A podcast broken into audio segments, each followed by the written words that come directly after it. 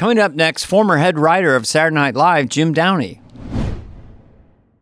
Do you know when Crystal Pepsi was discontinued? What was in Al Capone's vault? Or which famous meteorologist is Lenny Kravitz's second cousin? If not, then you haven't spent enough time on Wikipedia. But that's okay, because you can learn it all on the new podcast WikiHole from Smartless Media. Discover the craziest rabbit holes on Wikipedia with host D'Arcy Carden and her favorite comedian friends as they bring the cyber frontier directly to your tympanic membrane. And if you listen to WikiHole, you learn that's the sciency term for eardrum. WikiHole is a hyperlink roller coaster, starting out on one Wikipedia page and then going from link to link to link to link, careening through trivia, oddities, and unexpected connections until everyone wonders, how the hell did we get here? Follow WikiHole on the Wondery app or wherever you get your podcasts. You can listen to WikiHole ad-free by joining Wondery Plus in the Wondery app or on Apple Podcasts. Okay, before we get to the great Jim Downey, we just uh, David, uh, who's was very close with Norm Macdonald, would like to say a few words about his memorial. Yeah, David? Norm, uh, Dana, thank you. We uh, went to a memorial, and I'm only bringing this up because Downey's on today, and um, we did an intro for him, but I just wanted to do because I just went to this thing, and it was supposed to be more of a celebration. You know, it was kind of a funeral. We never had a funeral for Norm, so it was like a good way to everyone get in the same room. I think it was called a memorial, but I thought that wasn't too catchy and they shouldn't trademark it. Uh, it's not catchy like Toyotathon, you know what I mean? So we had, it was supposed to be like a light-hearted thing, but you know, those things do get heavy Yeah. no matter how, how fun you want it to be, and no matter how much Norm would have wanted it to be light. Um, and so we all gathered. The only interesting thing was it was, I think they're doing some sort of documentary for Netflix because it was filmed, and that's, you know, they wanted me to speak, and that's harder when people are filming it, as you know, because it's it's a serious thing and it's embarrassing. It's hard to speak anyway in front of people, and uh, the funny part, you know, so Conan went up, he kind of hosted it. The audience was peppered with like you know, SNL people, writers, comedians, Dave Attell, Bill Murray from SNL, Sandler, Conan. I, I mean, any Smigel, all these people are everywhere. So a little intimidating, but all friends. And Dana, I don't know if I told you this. So Conan speaks. He brings up Lori Jo, who's Yeah. Norm's right hand man, been with him forever. Uh, she's the greatest. She set the whole thing up. Ted Sarandos had COVID; he couldn't come, and and and he's the biggest fan of this whole thing. So when I by the time uh, Downey spoke, and he was great, and then I went up to speak, and there's stairs going up there, and Conan goes to shake my hand. I wipe out in front of everyone on my face. I don't even do any jokes. I don't go, uh, not funny, Norm. You know, I didn't say anything. I just said, got up, went to the stage, did my little speech, four minutes, got off. And then a couple of people, Molly Shannon, a lot of people spoke, Nealon. And then we went, we were sequestered to another room, another whole building where six of us watched his special. That was the interesting part. So he did a special, You told me Dana. about that. What was it? How did how did his special happen? Norm. So you know how I used to do those monologues uh, during Corona, where I'd sit at my desk. It was like that. He was had a microphone in his hand, and Laura Joe was filming him, and he just said, "You know, I keep trying to do my special, but he was getting weaker, which we didn't know, and they kept shutting down theaters, and they wouldn't let him go. And then he goes, "I'm just going to run it once, just kind of say it out loud," and then he never got to shoot it. So they said, "Let's use that and kind of make a documentary." So six of us watched it. Mm-hmm.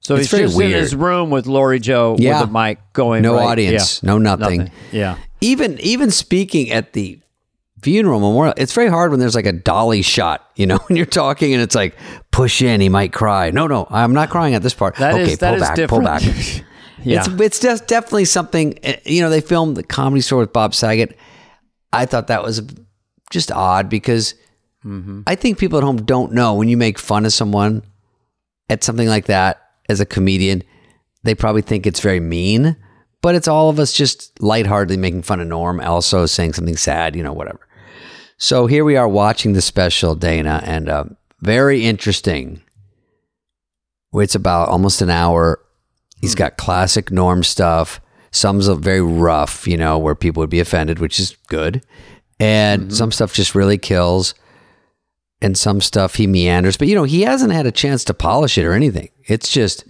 hey, I'm going to run through it. So it's not really. We were discussing that. Would this work in a crowd? Yes, but Norm has his for what he does. It was perfect. They, they're they're going to really like it, and we talked about it, discussed about mostly everything was just positive, of course, and uh, and you- excited to be a witness to that. Did you ever get like a, a wave of just the surrealness of it, or a wave of like sort of?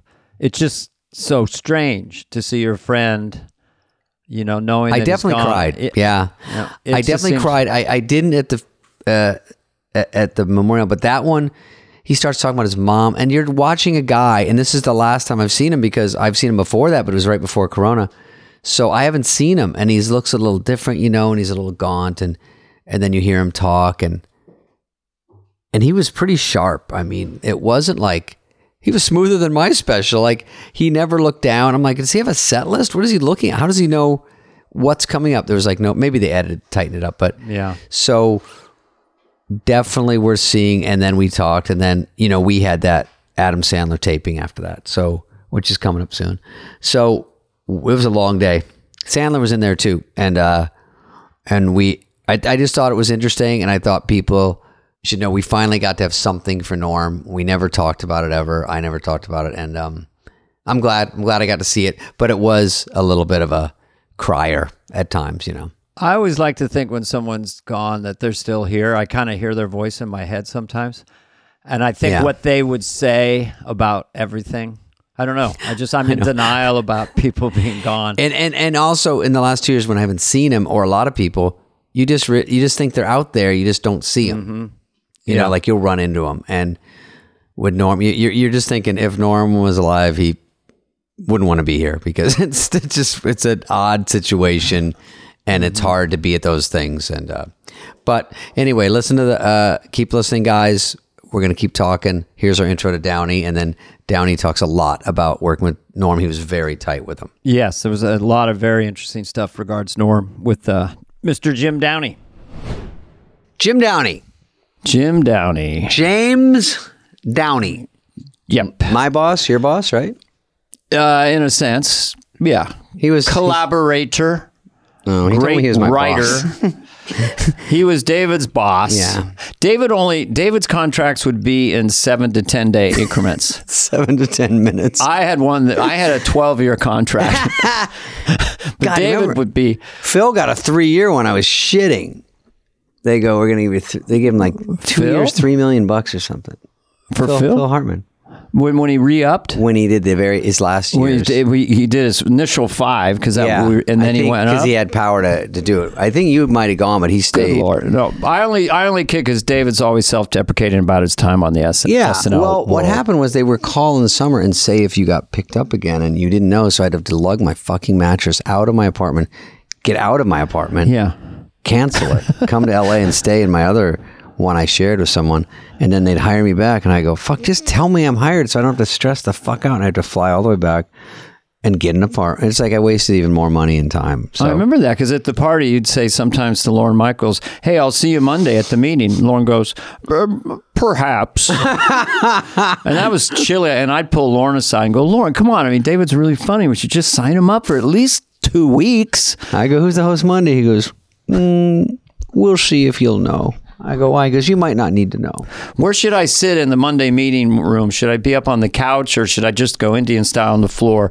Um, you can decide later. Uh, Marcy, you would make room for David. I don't know if we Is it Michael room. Keaton? Who told you that? I go, well, Lorne, I'm on the show. I have to write for him. Do you? I go, well, I'm, I work here, right? Do you? Do you?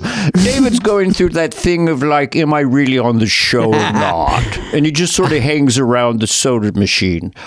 Um, we should have him removed from the premises. Exactly. It was tough out there. So every year I'd get picked up, and I, I never got more than a one year pickup. So it was tough. So Jim Downey, Jim Downey, great, great, big writer. We didn't say this. Head writer. He he did first five years of SNL. Then he went and did the started Letterman for five years. So two monster shows in there. and then he returns to SNL Yeah. as the head writer when I arrived. Yeah. and uh, he was head writer for like 11 years. Then he wrote he wrote Update with Norm Macdonald, stuff like that. He wrote- He has a great resume. He's like this big presence at SNL that maybe some of you aren't as familiar with. So this will be a little different flavor. We do all kind. A lot of people go just go with huge stars. I go, guess what, fans? We're gonna be, have some real.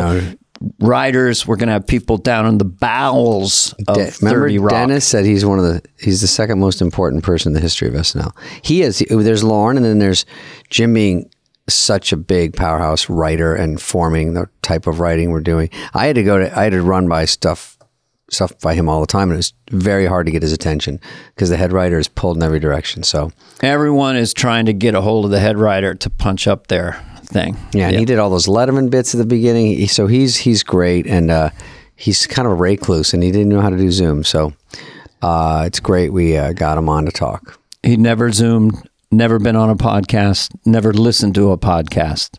Yeah, that's true, right? So he broke the seal on three things in in our little time with Jim. Yeah.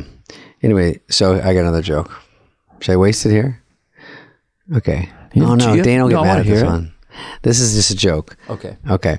So here's how you could. Here's if a girl's having an orgasm. if they, if they're having a medium one, they say. Heather, back me up on this. They say, "Oh my, oh my, oh my," and if they're having a really good one, they go, "Oh God, oh God, oh God," and if they're not having one, they go, "Oh Dana, oh Dana." See, so I pulled you in the into it. room, Yeah. I'm the guy. Why? I heard this from reliable sources that when David is getting with a woman and he has an orgasm, he screams his own name. God damn it! David. Who told you that? That's why I do it in this room. It's soundproof. It's funny. You just when you hear these things, you go, "Well, how many orgasm verbal jokes do I have in my I head?" know. That's the only one I remember. That's the. only, I just heard it because someone did it to me, so I had to do it to you. Even though you're a happily married man, I just said this is funny. I'll do. I'll use Dana. I was first. I laughed. Then I was kind of delighted. Then I was offended. This is all within Mm-hmm. three tenths of a second. Then I thought, I'll come back with my David Yeah. screams his own name. Yeah, and now we're even. Well, what are we talking about? Even Steven. I hate to be named Steven. Even Steven. Oh, that would be the worst. God, what a fucking nightmare name to have. now we got Downey. So Downey, sorry we went off track there, but that was a fucking real winner. Jim Downey, a very interesting person. You could give him any subject in the world and leave the room. He literally goes to libraries eh, at Yale, goes in and just reads. You what know? a nerd. what a nerd! What a ne- what a genius nerd! Hey, what are you reading, nerd? I'm reading agricultural manifestation early colonial times. Sounds nerdy. Half the people there are Harvard and Yale and Yeah, I know. Cambridge. we were kind. Of, I was. They're I, all a bunch of nerds. I wanted to ask him. He thought I was stupid when I joined because I went to Scottsdale Community College, but I think he never answered the question, so I think that's a yes. You didn't know what manifest destiny was, and I remember they just the writers would get in a room, they'd laugh for hours. Hear Spade didn't know what manifest destiny was? Oh, I know. I'd walk around with a thesaurus, mostly for Dennis. All right, so Jim Downey is going to talk, and you're going to listen. So do it.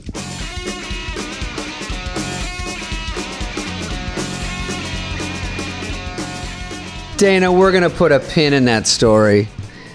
D- Downey, my boss. Robert Downey Jr.'s uncle. Yeah. Yeah, Yeah. let's just say so. Is that real? Let's that's we've agreed. Everyone all parties have agreed that's the official line. Yeah. Um, I'm related to Philip Carvey from from uh, East Toronto, but there's no pizzazz to that. No. There's only five Carveys in North America. You've never met another Carvey, I, have I you? absolutely have never met another Carvey, but aren't- Only weren't you weren't you born in Montana? yes, Okay. See, I remember. I remember state. things.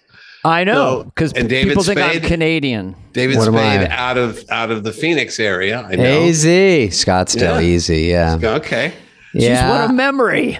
you know, uh, Dana, Dana, Jim. Uh, when I got hired, Jim is was my, the head writer of SNL. He's got a million credits we'll get to, but just quickly, when I got hired with Schneider, we, I think Jim, you walked us through. You know, Uh, you had to walk us and say, "Here's your legal pad. Here's a wooden desk." Um, that I thought two jokes pencil. would come from, but I had to come up with them. And you go, and then you sit at this desk and stare at that white wall, and you sit at that one, and um, we're going to uh, go from there. So, uh, and that was Every it. everything I told you was true. I just oh, that was true. There was a no desk. more than the truth. yeah, no one went like overboard with with uh, what to do there. Well, Jim Jim came over to my office after that and said, "I told him. I told him good, like you said."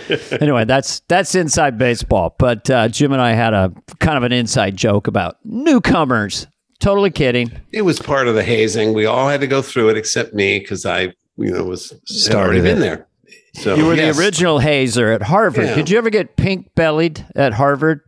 Um, pink bellied, no. We, you know, most of the brutal stuff, the the caning and the paddling had been phased out.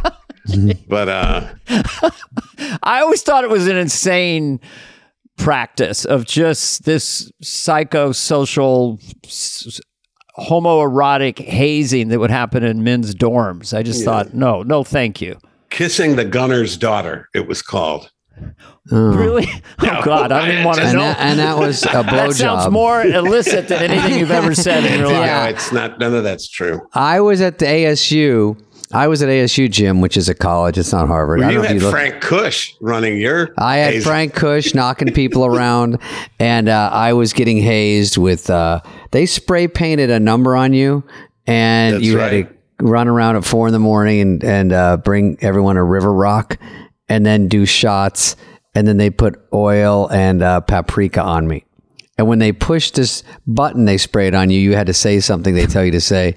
Um, I was a little bit of a follower at the time, I feel. I wasn't really a leader. Uh, and I did it. And then I finally had to quit because uh, I go, this isn't getting me as much as I thought it would out of life. It all, But all wait a went I- uphill. I, I just I, a river rock. Is that what is that? Well, when you're this is great. You're listening to the whole story and you pick something you like out of it. River rocks are there's rivers uh, in Arizona that are by Arizona State, and they don't ever have any water in them. So it's mostly rocks, and at the bottom there's little smooth rocks from the uh, flooding and rivers and what we have. So you just have to climb down the river, grab them, and then carry them in a bucket. They're super heavy, and the idea is it's a fucking drag. I think that's the idea. See, I thought here. I thought river rock had to be code for something filthy or Illicit. Or yeah. for Because that's the cocaine, way your that's the way your mind thinks. that's the end. Sadly, I'm sorry. The creative mind. now I feel I owe I owe the entire state of Arizona an apology for that, and especially Arizona State University and the Sun Devils Yeah, I love our Arizona State. organization. Yeah, Should we should we go a little bit like I don't know how much we can't cover the life of Jim Downey, but No. we can say he was a very very young man out of Harvard and was hired to write on Saturday Night Live with the original cast. that's right. Yeah, that's fair, right? That's the known more than the truth. Bill Murray and I were hired the same week, so we um, were put in an office together and uh, stayed there for for- Jesus. yeah, How What- cool. What was your thoughts? Do you remember like okay, to me Bill Murray was always so intimidating. I really like him, but he just kind of scared me. Was he was he always like an intimidating figure because of his confidence or something, right? and would he know you if he saw you today? Would he remember I'm sure he that would know old me. I'm roommate? sure. Okay. oh no, they're There's very been- good friends. I know. They're very very I just want to bust his balls. he actually. I, I know what you're saying in terms of comedy. He is. He's not. uh You know, he can be a little intimidating. You know, there's some people who instantly they want to sort of join in. Uh, Mhm. and it's sort of the in, invitation's always there to hey let's let's you know goof around and billy is is not he's more like in life he's super friendly person you know he's mm-hmm. a guy who yeah. you walk down the street with him and and and he'll talk to everyone except like celebrity you know paparazzi or stalkers he's he has a really good sense of when someone's just a real person and someone's a pro you know. Yeah. I mean, I had a front row seat on the 40th anniversary. I was waiting to do Choppin' Broccoli at the piano. It was at Medley, and I'm just sitting there.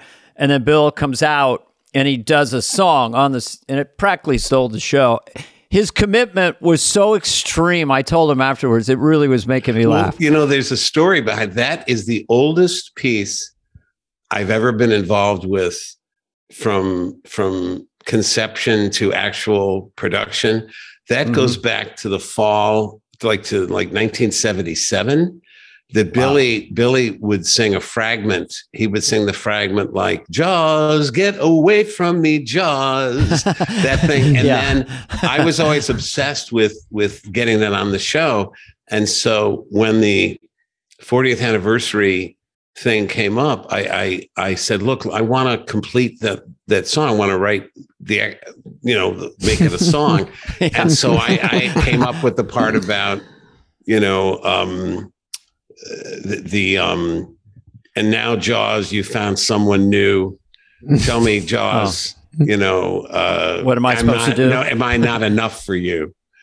you know and then so we we added that and paul shaffer came up with the tagline you bastard jaws as the final thing. And then we um and so i was so obsessed with getting that on i'd never like pushed something harder. And billy was sort of okay whatever if you think because it had never we'd never done anything with it ever Oh, in all those years. But every few years i would i would bring it up and say god that's that should be that should appear somewhere. And then when the time came to do the anniversary i had already sort of um i was singing the song and pitching it to uh, maya rudolph and um i guess i guess amy poehler was in on it Probably. and um yeah. uh, and and um, Emily Spivey, who was a great Mhm. writer, who who who- of a younger generation, who who worked on that that whole sequence, and then Mhm. but Billy was doing the Pebble Beach Pro Am golf tournament, and he he would not. That thing ended Well, that's the that's night right. before, so he would not hear of leaving early. He not only had to Oh, I remember stay that. for his part, but he he absolutely refused to duck out of it before it was officially over. So I think our thing was a Sunday night, right? It had to Mhm. be, right? Yeah. That's when they No, do those. Very minimal So- rehearsal. So yeah. the, the tournament ended like some kind of ceremony Saturday evening. And Mhm. so that was the earliest he would consider leaving. So we had to get a private jet for him and everything, but he he made it. He slept. He arrived in the hotel which like I paid for. which David Spade paid for. I was really knocked out, and then and then Billy like slept for an hour in his hotel room, and then we got him to NBC. Did the one and only rehearsal with Paul Shaffer up, believe it or not, in our old office upstairs How it just fun. happened to be and then uh with emily spivey was there and then um Mhm. and then we went down and then by the way i happened to wander through and check cue cards uh because i just you know by by habit and someone had changed had taken out you bastard Oh. And and yes and not not because it's dirty but because it, it's offensive to people whose parents didn't bother to get married or something Jesus. So- really? So, and I was like, no one had run that by me. And they also wouldn't let him say, got you goddamn jaws, because that supposedly is offensive to believing Christians. And so yeah. I just said, you know what? I will take this on myself. It'll be my responsibility. So I just changed it back and said, if they have a problem with it, they can sue me. No one's going to complain. You will No not get one. one call. And they did not get any calls. Who has the balls to paint over that Picasso? You and Bill Murray writing something, and you're like, "Let me take a swing at well, this. Well, this is, um, Let me punch it And I, up." ma- I ran into Emily after the fact, and I said, "Emily, what the what the hell was that?" Where they? She said, "Oh yeah, they just told me we couldn't do that." And I said, "No, no, no, you don't. I mean, no, no, no, no, no. you have They to don't, a- you know, it's afterwards, then they kind of seem to let it go. Because when I was doing the Italian waiters sketch with Victoria Jackson, yes, yes, yeah. And uh, I, Love like it, it. I love put her. it. I put her on a table, and you know, Vicky's so funny and light. That I had her- she is the most Her- game person ever. and Was so that she is for this, and then yeah, oh, yeah, and then she puts her legs over, and I'm just talking and kind of moving, and that was the dress show. It killed. And then the air show, kind of pretending to get me get to me was either Schneider or Steve Koren or Robert Smigel, kind of going, "Hey, don't." I didn't remember if they. I kind of chose to ignore them. Yeah. and then I did it anyway. But You then chose then we never, choosing we never to heard kill. a word. Yeah, That's your book, So- Choose to Kill.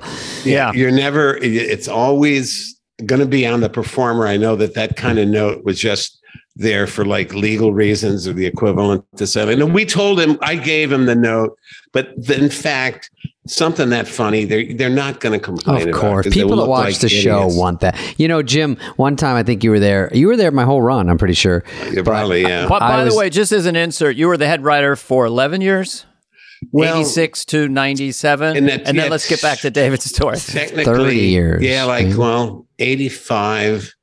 Uh, I hate to say that was not a, one of our better seasons, but 85 until through 95. Yeah. Okay, so David, what was your. I, I was there. So I was saying in that in that train of thought when I did an update with Dennis and he says uh, I was doing an in and out list, what's in and what's out. Yeah, and yeah, I, yeah. and one of them was uh, uh, not enunciating so you can get stuff on the air and going out and get some pussy. And and then Andrew Brewer comes back. He I see him in the hallway. He goes, "No, no," and I go, "It did good." And he goes, "I didn't say it didn't do good." And he goes, "You have to fix it." And he goes, "If you, we're in the hallway behind the quick change by the page desk," and he goes, "I go, come on, don't take this away. I got nothing." He goes, "You can say honey, but you can't say pussy." And So- I go, God damn it. So I go out there and, and, and then I go, uh, I'm, I'm scared because it's coming up in the bit. It's making me so nervous. And I go, go out after the show and get some pussy. And it killed. And Dennis goes, You're dead, dude. right when it went to commercial, he goes, You're fired because it killed too hard. And then And he's that's like, over. right. They can't, um, it is It's over. It's a, it's a, a matter of will. And then, you know, you will to victory. And then when you have victory, they can't touch you. They can't, Yeah, if it um, bombs, then there's a bigger problem. if it bombs, but fortunately, we're not talking about that here. We don't But talk like I about say- Yeah. But I never Now- heard I never heard boo about the supposed um Jim, did we have a. The first censorship guy, was he like Mr. Clotworthy? Did I imagine that with a bow the tie? very, no, the very first guy who was great was a guy named Jay Otley who was Okay. had been literally a former male model and he was like super he looked like those guys in the 60s like cigarette mm-hmm. ads he was just an extremely Yeah. handsome man very distinguished middle-aged guy and nothing bothered him at all oh, really? He was the censorship Never. guy? For, he was just kind of. It of didn't seem he- like you had one that first just couple kind- years. I mean, I don't, I don't remember. I don't remember being told there was anything that we couldn't do. Um, Awesome. and Jay Otley was, oh, he was magnificent. I mean, everything would he would just kind of, no, that's fine. Don't worry about it. really? What? No, was he great, there yeah. when I was there? He's reporting to no, one, he really. wasn't. He wasn't. He was the first. He was. uh He was like a super. He was an out out gay man. He was just incredibly, uh just a, a super cool guy. He's like just. Uh, you know, he he, you know, he like at least I, he struck me. He's like a Fred Astaire type. You know, just super elegant, but had seen Wow. everything. Nothing bothered him. It, it and then he was replaced by Bill Clotworthy, I that remember was that the name. guy remember. I had. I remember that name. and Bill and he had actually, a little bow tie and he was very stern. Bill was was sweet. a little, a little, you know, the we had rougher sledding with with Mr. Clotworthy, but he was a decent guy. I mean, you could, you could, uh, he would hear your arguments, and then um, Well, I, Roz Wyman, she was head of standards. I remember Okay. having, I remember her, yeah. and and I remember Dana. You remember this piece that I I wrote with uh, with Tom and Tom Davis. It was the Pussy Whip Talk Show, oh, yeah. Oh, and it was and, and he yeah, wouldn't whip let us. sound. Yeah, we Yeah. wouldn't. He wouldn't let us say it was supposed to be pussy whipped. We had to end up with pee whipped. And P again, whipped. I remember. and again, Okay. it was not because of the word pussy, like Da- Right. David to you know. to- Yeah. Yeah. Pussy was thing. fine. It was the concept of pussy whipped was offensive. And I remember Roz Wyman saying, "To me, as a woman." I find this entirely offensive. And that's when I figured out just like oh, bastard wasn't about bastard being a dirty word. It was by that time, it was a, a PC thing. You know, uh, by the time Right. we're talking about Yeah, the, the, the, the 40th, 40th. anniversary. But as far as as far as pussy whipped, it was it was an it was uh you know, insulting to women, womankind, which I didn't really. I think all women understand the concept of being Yeah. pussy whipped. I don't. Totally. I don't think that was. Well, you know. I mean, Clock, Clotworthy wouldn't let me say when I first did Church Lady, she had a couple penises in there. You're a penis, that kind Yeah, of like I mean- sexually. he said no. So I, I put in more stuff. I cut penis Sure. and I It's put weird- in weirder. throbbing, engorged, bulbous, bulbous, low. And, and he got, and Clotworthy is like, well, this is terrific. throbbing meat My missile. throbbing Satan stick, bulbous and Yeah. engorged. He goes, I love this. Just don't say Really? penis. Wow. Well, It's you even it dirtier through. in a we- in a much weird way. dirtier, Yeah, much yeah. more Yes. pornographic. But I also I also thought you were you were you were going for the oldest trick of the book, which even the NBC standards department figured out after a while, which was you load it up with cannon fodder that you're that you can trade away. Oh, you get Right, rid of stuff. Yeah, I you, did do you, that. You, you write stuff that you you don't even want, but but it's it's there just so It's you have barter. something to to, to Yeah. And then It's you, like you kind trinkets. act like It's you like go, Come sailors. on. It's like sailors bringing trinkets to trade with the natives, you know. and uh, anyway, You'll get this slinky for this 18 acres of land. Well, it's like politicians. The bill's going to cost 700 trillion. Yes. And then you go, well, could it be 20 trillion? Well, okay. Look what All I gave you up. Busted Yeah. my balls, but yeah. Yeah, Which president was that, Dana? That's the only president that wasn't an opinion. I was uh, actually trying to do, I only do Bernie Sanders as a crosswalk guard. Okay. Don't proceed. Don't proceed. The system is rigged. Don't proceed. No, but I was trying to think of Bernie like that. It's six trillion dollars. I'll give you three trillion back. What the fuck is going on? I love the way. Eh. Anyway, um, Oh wait, by the way, when you worked with Billy Murray, you didn't have to pee in a bottle in your dressing room like some people at the show, did you? Um, I don't recall doing that just for fun. I think. Yeah. Um, One of our cast members did during my years. in a bottle. Yeah. And just Oh, left a bunch of bottles in his room. Oh, it must have been Mister Christopher Farley. No, it actually wasn't Farley. Oh, it wasn't Farley. no, I'm- wait he a was. minute. He would only shit out the window for fun. he did. He did wipe his butt with a USA Today once when we were. Uh, I guess it was right before read through. we love Chris. He's the greatest.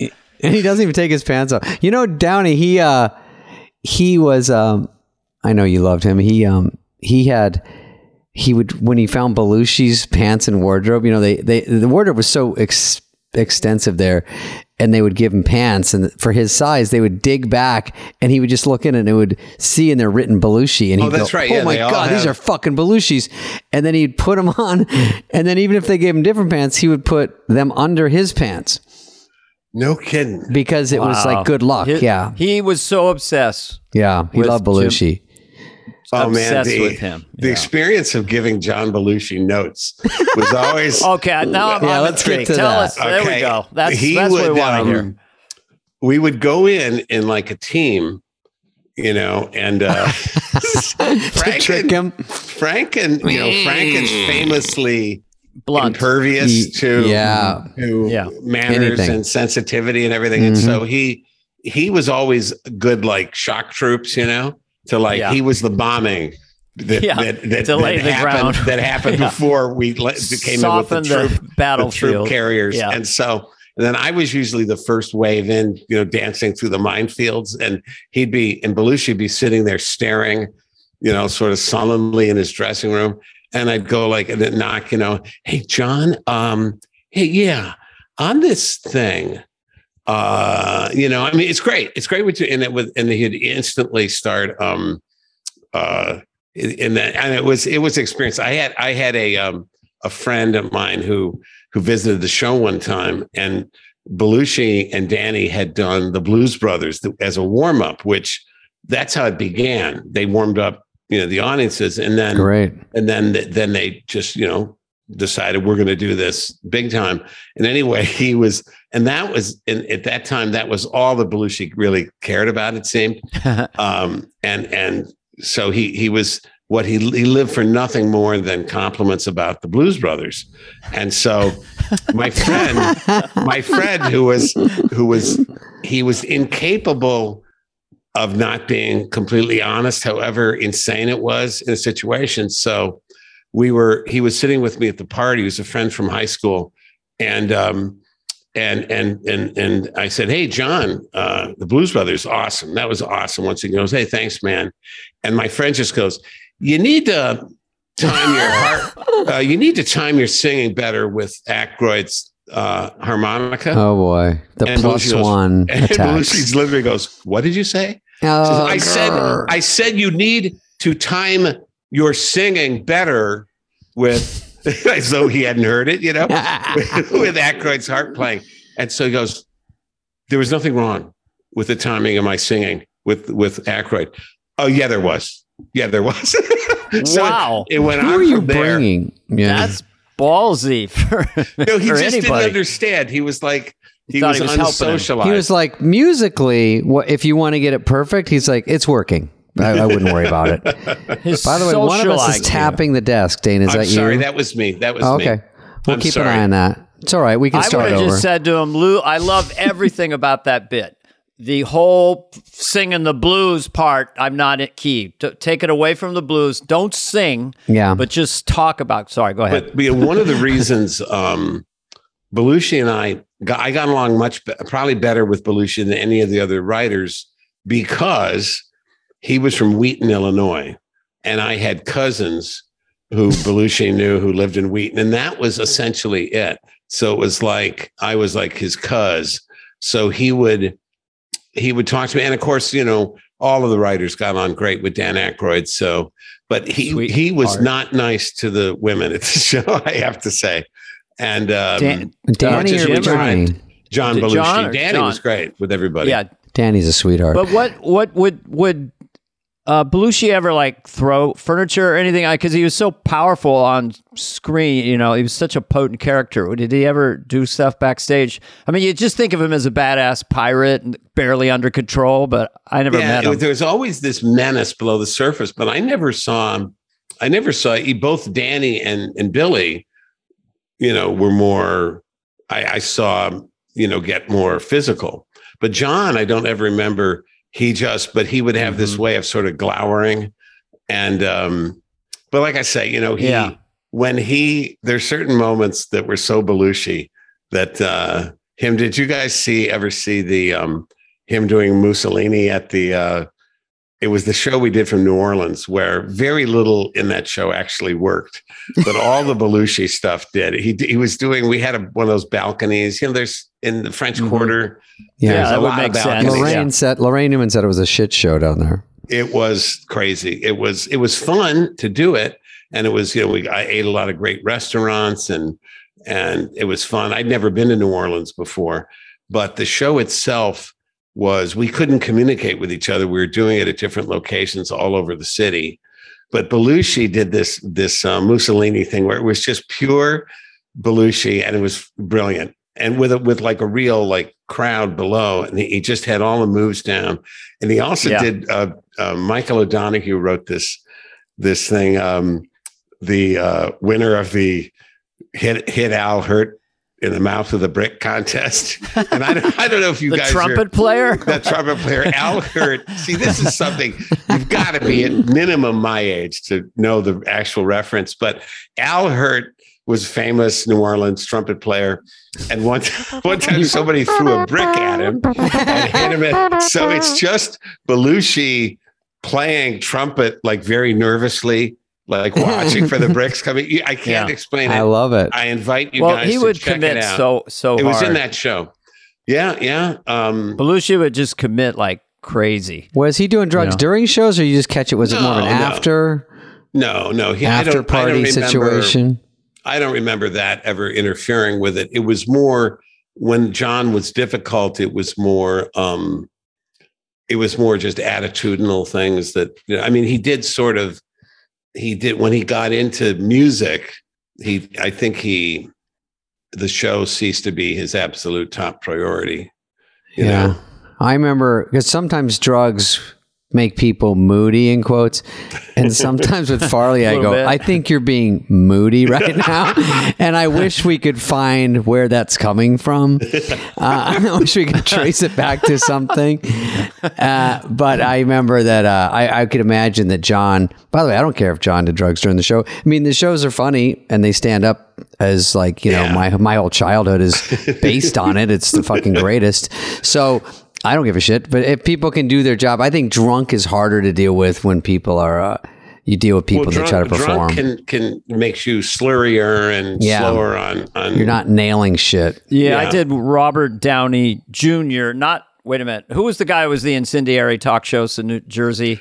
Morton Downey. Morton Downey. Morton Downey. Yeah. Sorry, Morton Downey Jr. was Now, coming he, on he Church is Chat. in no way related. Okay, go on. no way related, and I think he's gone to the stars. But he was really in the tank. I mean, it was Oh, that's right. I He forgot was so that he was on the show. yeah. Oh, he came on. on. Church Chat. Yeah, He was like a Jerry Springer for the audience. He was like one of Yeah, the yeah. first, like, really incendiary fucking hosts Yeah, that got everyone riled but up. drunk and sketch comedy. That's tough. I mean, that's Yeah, I, mean, I'd I'm be not saying they're. Yeah, I- well, you guys uh, uh, would know better than I, but I would think that it'd be impossible if you're alone in front of an audience to be drunk. You'd have to have a very weird kind of act to me. no, I've definitely, Yeah. I, I've had a few uh, cordials before I go on stage sometime. Really? Jim, it's just the pressures of life. I And know, um, I mean- so you get it. So I, go saw, in there I saw the documentary. have a Go few on. no- on me. You have a It's lot of heartache to swallow. The dark side of bye bye. Did you see that? That's the one. That's the one. so I'd have a few uh, knocks, as my dad would say, and then. Uh, but sometimes you're off your game a little bit. You're right. There's a, there's a fine line between hey, I'm feeling good, and then like, fuck, what joke is next? I don't even remember. I'm in the middle of a joke. I don't know what's going on. So. Toyota's national sales event is happening now, meaning it's a great time for a great deal on a dependable Toyota truck. Like the Tundra, workhorse by nature, powerhouse by design combines raw capability with premium comfort and advanced tech to fuel your wildest adventures. With the available iForce Max hybrid powertrain, you can take electrifying horsepower farther than ever before. Or check out the fully designed Tacoma, delivering trail dominating power and captivating style. The new Tacoma was born to make your off roading dreams come true. And with new available tech, this legendary truck is getting even better. Visit buyatoyota.com, the official website for deals. All new Toyotas come with Toyota Care, a no cost maintenance plan. See your dealer or visit buyatoyota.com for details. Let's go places. we all love uh, Norm, and uh, uh, this OJ situation on Update. That people have asked me was was Norm leaving?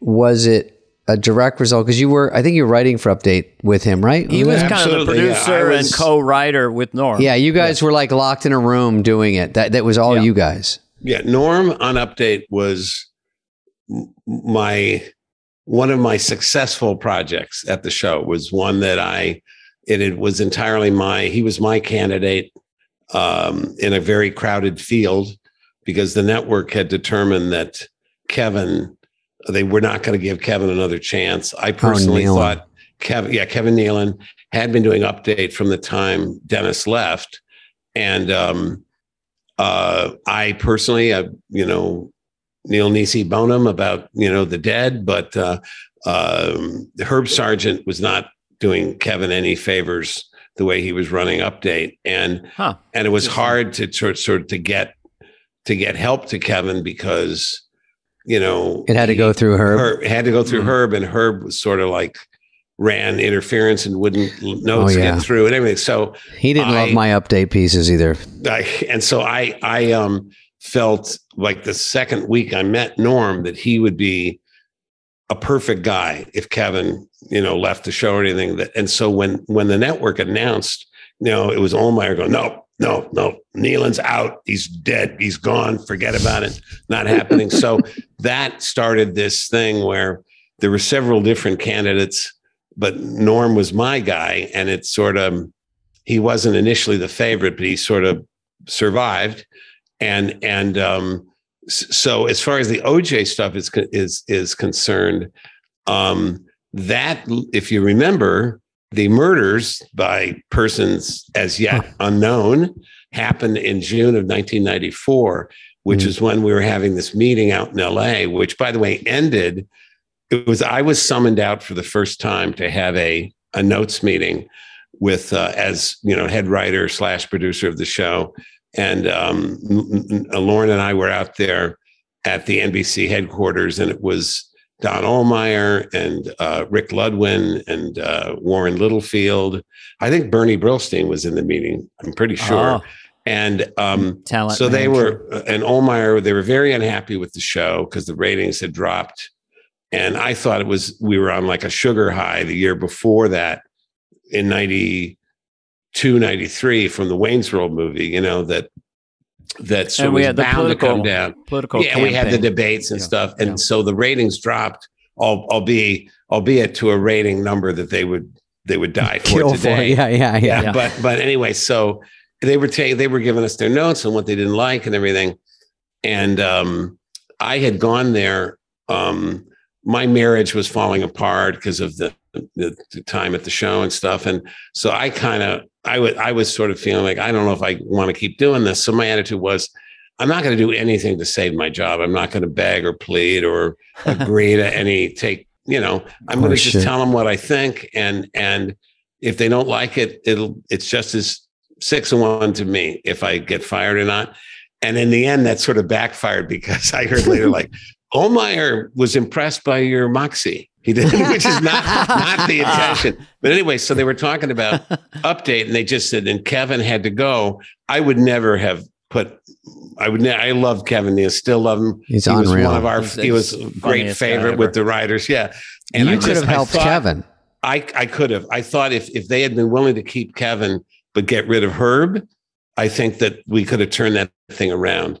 But um, but anyway, that was not the that was not the option available. So anyway, but the meeting the meeting ended only because visiting hours were starting at L.A. County, and and Ohlmeyer had to go visit OJ.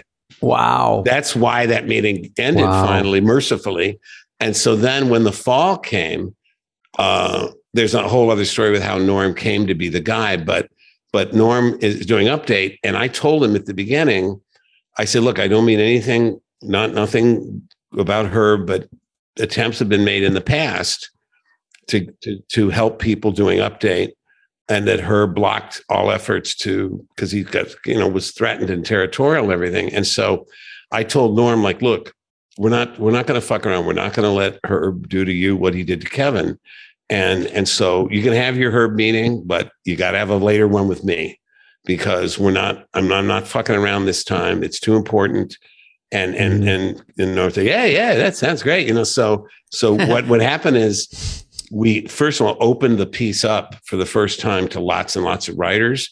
So you suddenly got a lot more writers contributing Yeah. and and then we would just overrule decisions that herb made until and herb never i never even had a conversation with herb about it it was just and so but the basically so to answer your original question um, the way norm came to be fired was we just did the oj jokes because they were funny it wasn't none Yeah. of us had I a hard on for oj or anything but but it was He was in the news every funny. fucking day too. Like there's you can't you can't avoid it. Yeah. And so luckily the timing couldn't have been better. You know, the trial opened just before we went on the air. We uh um and then the very next year, the fall of 95, the are the openings, the week of the first show, the verdict came back. Hmm. And so, but anyway, um, he just the, the, every week I would hear occasionally from Lorne, and I knew it was Ohlmeyer calling him to complain, but it was Lorne would go like, "How how is it that you and Norm seem to be the only people absolutely convinced of OJ's guilt?" Uh, and I would go like, "Lorne, Lorne, come on, come on." And he goes, "Well, I think it's I think it's hurting us with black audience. And I said, first of all, we The have no black was very audience. small.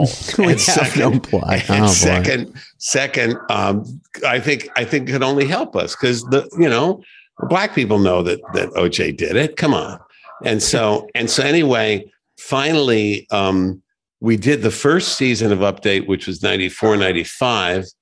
Uh, that was the trial. The 2nd Mhm. season, uh, 95, 96 of Norm's Update, that was the aftermath of the trial and the civil trial, right? and then we threw in we threw in the 96 97 the third season just for for shits and grins. You know we continued to do so we did i'm sure we did an oj joke at least one oj joke every Every show, yeah. for for from 94 95 and 96 and then finally the fall of 97 you know that was norm's fourth season and the season we were fired fall 97 Package deal. We, there was nothing to do. There was nothing to do about OJ. It would have felt like you there feel it's overkill. well, no, no, that No, part we Lauren. liked. That no, we liked the overkill. We always said. Of course. In fact, I, I heard this quote much later, but I wish I'd known it. Joseph Stalin, you know, norm, someone I comedy people don't normally quote, but yeah. Joseph Stalin said, "Quantity has a quality all its own."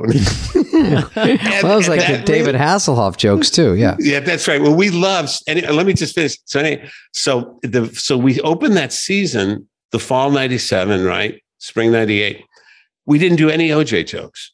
We didn't do any OJ jokes for the first eight shows, Wow. and then the Christmas. It was a long stretch of like it was like the bombardment has stopped, and then suddenly, I think they stopped. They have stopped. You know, it's it's peace in, in the valley, and then on the eighth show, we did two OJ jokes because there was the one thing about Latrell Sprewell. Remember, he was playing for the Knicks and he went nuts in a He practice. choked the He punched coach. the Choked coach, PJ yeah. Car- oh, choked. Yeah, yeah, yeah. So we did a joke about Johnnie, and he hired Johnnie Cochran as his attorney. And Mm-hmm. so we did a joke about it, and Cochran has vowed to find the real choker. And then, then there was OJ. If you remember this one, OJ was in a restaurant in Brentwood, and his presence was bothering some of the other patrons. So the the manager of the restaurant said, "Ah, Mr. Simpson, um, some of our our customers um, have have um, they're concerned, and, and we were wondering if you would if you wouldn't mind um, leaving." And so OJ sued the restaurant, but got something like three hundred bucks, like a free dinner or something.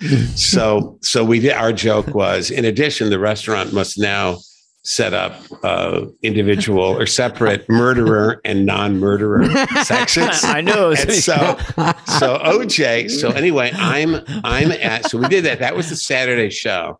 Oh, a couple days later, I'm I'm in New Canaan visiting my little son, and the first thing I see is the sound was off on the TV, and he's sitting in his high chair, and he was like you know two years old, I guess, and so Mhm.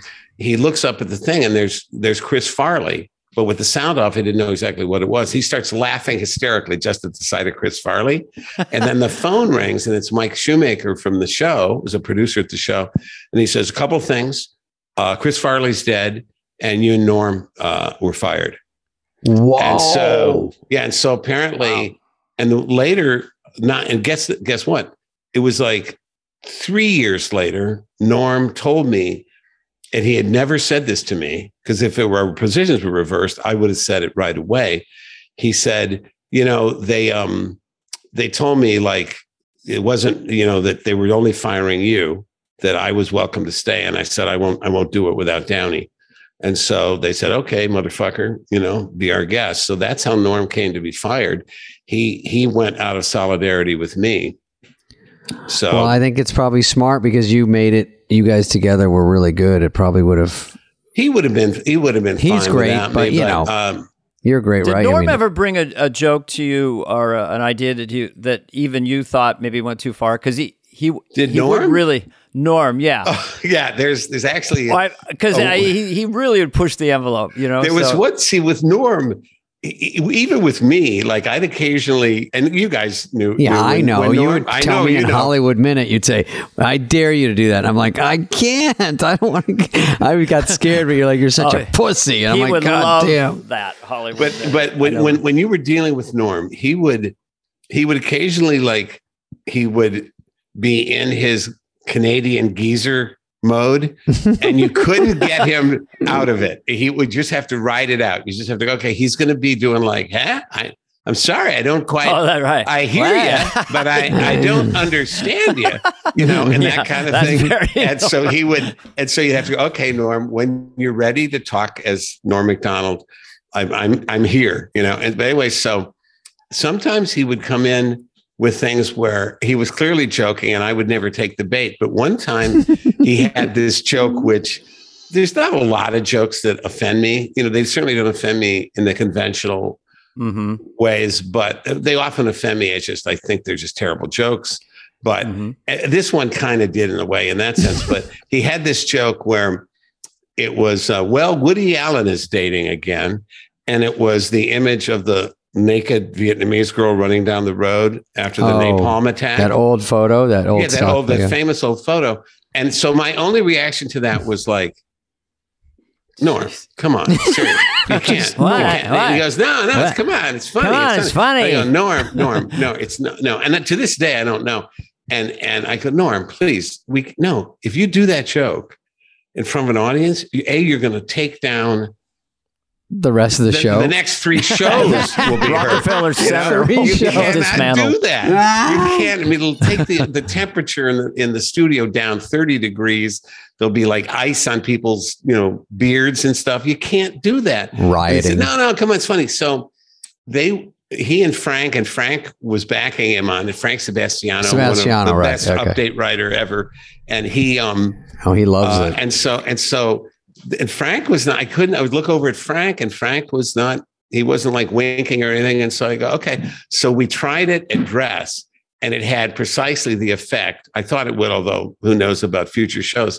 But anyway, it was like this, like this collective giant gasp. And then uh, so after that, Norm was willing to give it up. And then we didn't do it on air, obviously.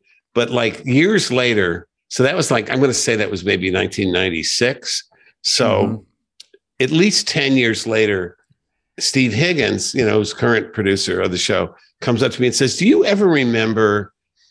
And we're looking for a sound effect of an audience being like horrified, offended. And I go, I got it. I got it. So I said, like, I directed them to that update.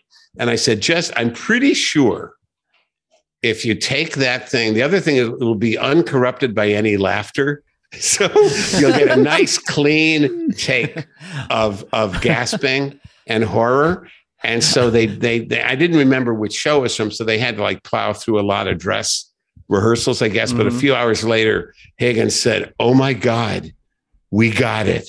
And it is everything you said. So I, they use it, and I'm to this day, I'm pretty sure they have it like on a cart. So whenever they need the sound effect of something, not just not getting a response, but getting kind of active hate, you know, yeah. it was that moment. Yeah. Yeah, he's he's got some in real life. Even his act, you know, he's we do stand up on the road, and you know, you're you're always telling rougher stuff to each other, but he was way ballsier than someone like me as far as I do stuff that kind of rubs people wrong sometimes. But his could really like he would But I pride always himself. appreciated that. I know what you're talking about, Dave, and I know the stuff you, of yours that you're referring to, but I always loved it. yeah, well, you I would have done it. You just didn't have the balls. I did not. No But when we would do um when we would do the show, Dana, um, I think you'll you'll know because you can Mhm. ask him about uh, the Bush stuff. But when we would do any sketch, I, I don't think performers in general. You were saying about Belushi love notes, and if you think you're any good, which I think we all think we're pretty good on the show, at least at some level, um, insecure, but we think we have something. It's hard to take notes from people, but at SNL, it it wasn't hard because when I got to a rewrite table and I was going to get the help of everyone, you couldn't look around there and it was like the dirty dozen of great people going, I'm going to get a free joke from Conan. I'm going to get one from Downey. I'm going to get one from Schneider, who does good jokes. I get uh, Jack Handy will throw one in, Smigel. Yeah, It's so it's unreal. So, i- and Downey was the king of that. So if you can get Downey's attention for a few minutes at three in the morning, then you're going to get, it's going to be better no matter what. That, Your that goes gonna be back better. to Appreciate Downey being a head writer and having everyone wanting to get his ear to get that line or get that approval or get a different take on what Take, you're yeah, doing. angle. And that that's exhausting, right, Jim? Just little well, it knocks on- was. I will say this, and it's a shame that um that when I worked with you guys, I didn't. I mean, it was all. I, in retrospect, not that I'm. I listen. I'm for any help I may have given you guys. I'm. Mhm. I, I'm. I love hearing that. and We're gonna get really into how much warms my us in a heart. But um, Yeah. but I um I realized I was much happier my first four years at the show. And when I returned to the show after my second firing, I returned to the show in um, 2000. And at that point, when I came back, I said, okay, here's the deal. I'm going to be just a regular sketch writer. I am not going to be responsible. I'm not going to be the reason someone's piece got got on or didn't get on. Uh, uh, I'm I'm not going to be if someone comes to me as as a friend, one to one, one on one. Just do you have any thoughts on this? I'm happy to, but I'm not going to consider it my job and I'm going to stay completely out of all office politics and write from home, which was important. So I don't have to stay up all night. And I got to say, I was much happier during Yeah. my first four years at the show and my last, whatever that was, 2000 to 2012, like another 12 years.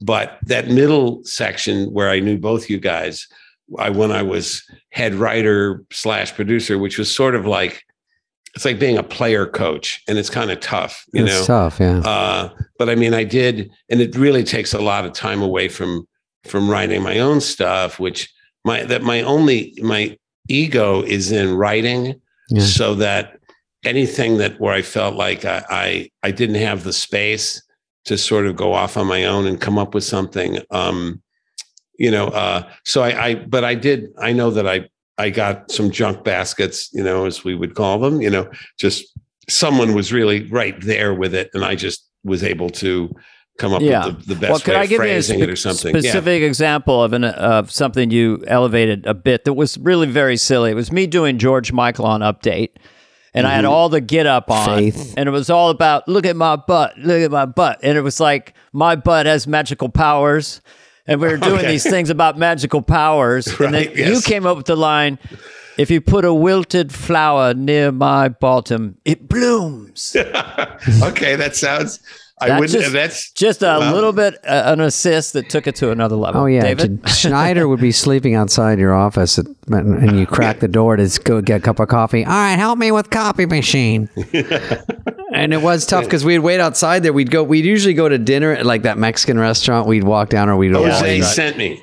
Oh yeah, or we go to Wally and Joseph's or whatever, and then we'd come back, and then everyone's stalling to write, and I'm like, oh, and then by the time I get notes that maybe this is something I shouldn't write, it was two thirty, and I'm like, wait, this is all I have. so I'd go try to jump on something else and help out, but uh, Can we, uh, go ahead, go ahead, Dan. I, I just thought we should give uh, Jim um, one of your uh, talents is political comedy, and so the we had the campaign. This is in the late '80s, so we had Dukakis, the Democrat nominee for president, versus the guy I ended up doing, Bush Senior.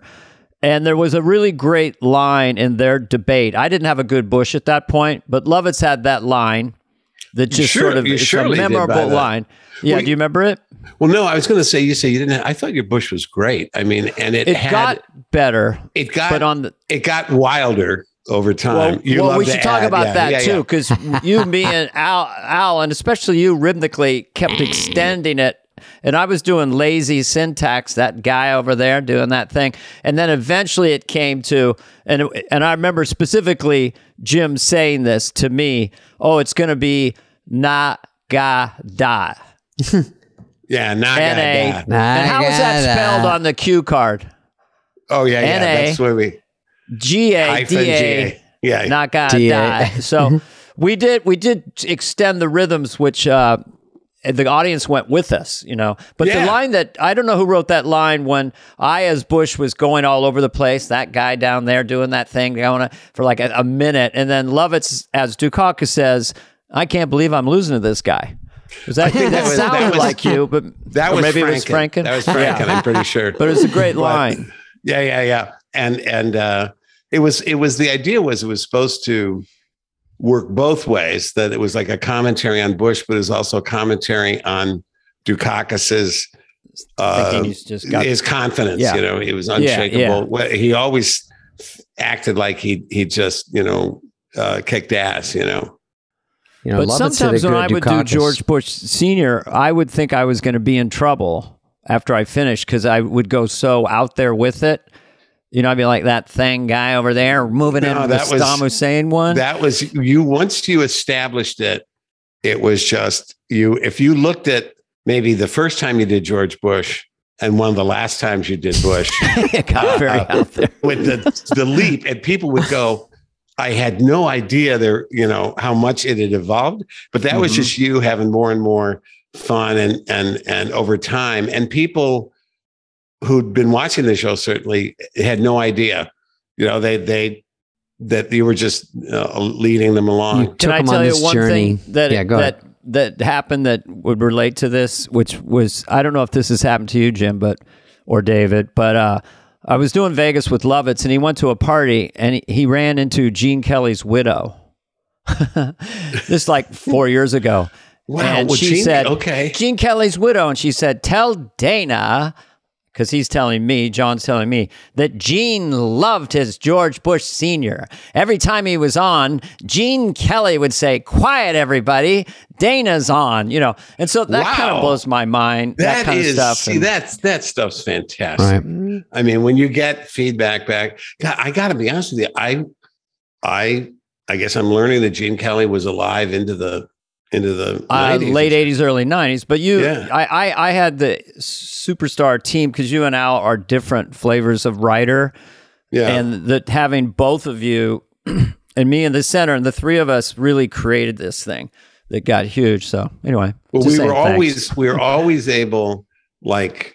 The, the thing about our openings, which I don't know if your audience knows, that we call them cold openings because you come right up on them without any warning. First thing out. um, and and the the ideas of the studio is usually so clogged with sets because we burn a lot of s- sketches that are dropped after dress rehearsal Mhm. still require sets and take take up space and everything so the ideal cold opening has to be something really simple uh easy to do and so we that's why there's there in the in over the history of the show there've been a lot of oval office the whoever is president at the time delivering a message straight to camera because it's something you can write on a friday night so that it can be super topical You don't have to build moment. much Yeah, either. Just a to- to bring chair back, and it's usually at Yeah. home base where they do the monologue. Correct? Yep, yep. Okay. And so it makes it, it makes it, um, and like when, when Dana was doing Bush, it was just something that you could,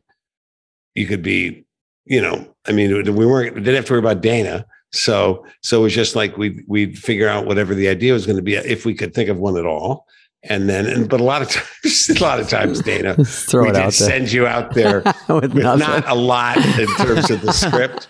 And we just relied on you to the red light goes on and you're gonna bush it up and you know, and we're gonna have something. well some sometimes i'd come in saturday morning And or you, at, uh, at yeah. noon and then i would hear we're doing a bush tonight Yeah. you know sometimes it's I know. sometimes it's friday night but sometimes saturday morning okay and then you and i i guess we're but we working on it would we would uh we would often have to uh I don't there weren't a whole lot of them in fairness that that you got by Wednesday or that you're we were able to do by No, Wednesday. A lot of them they tended to be a Friday night thing.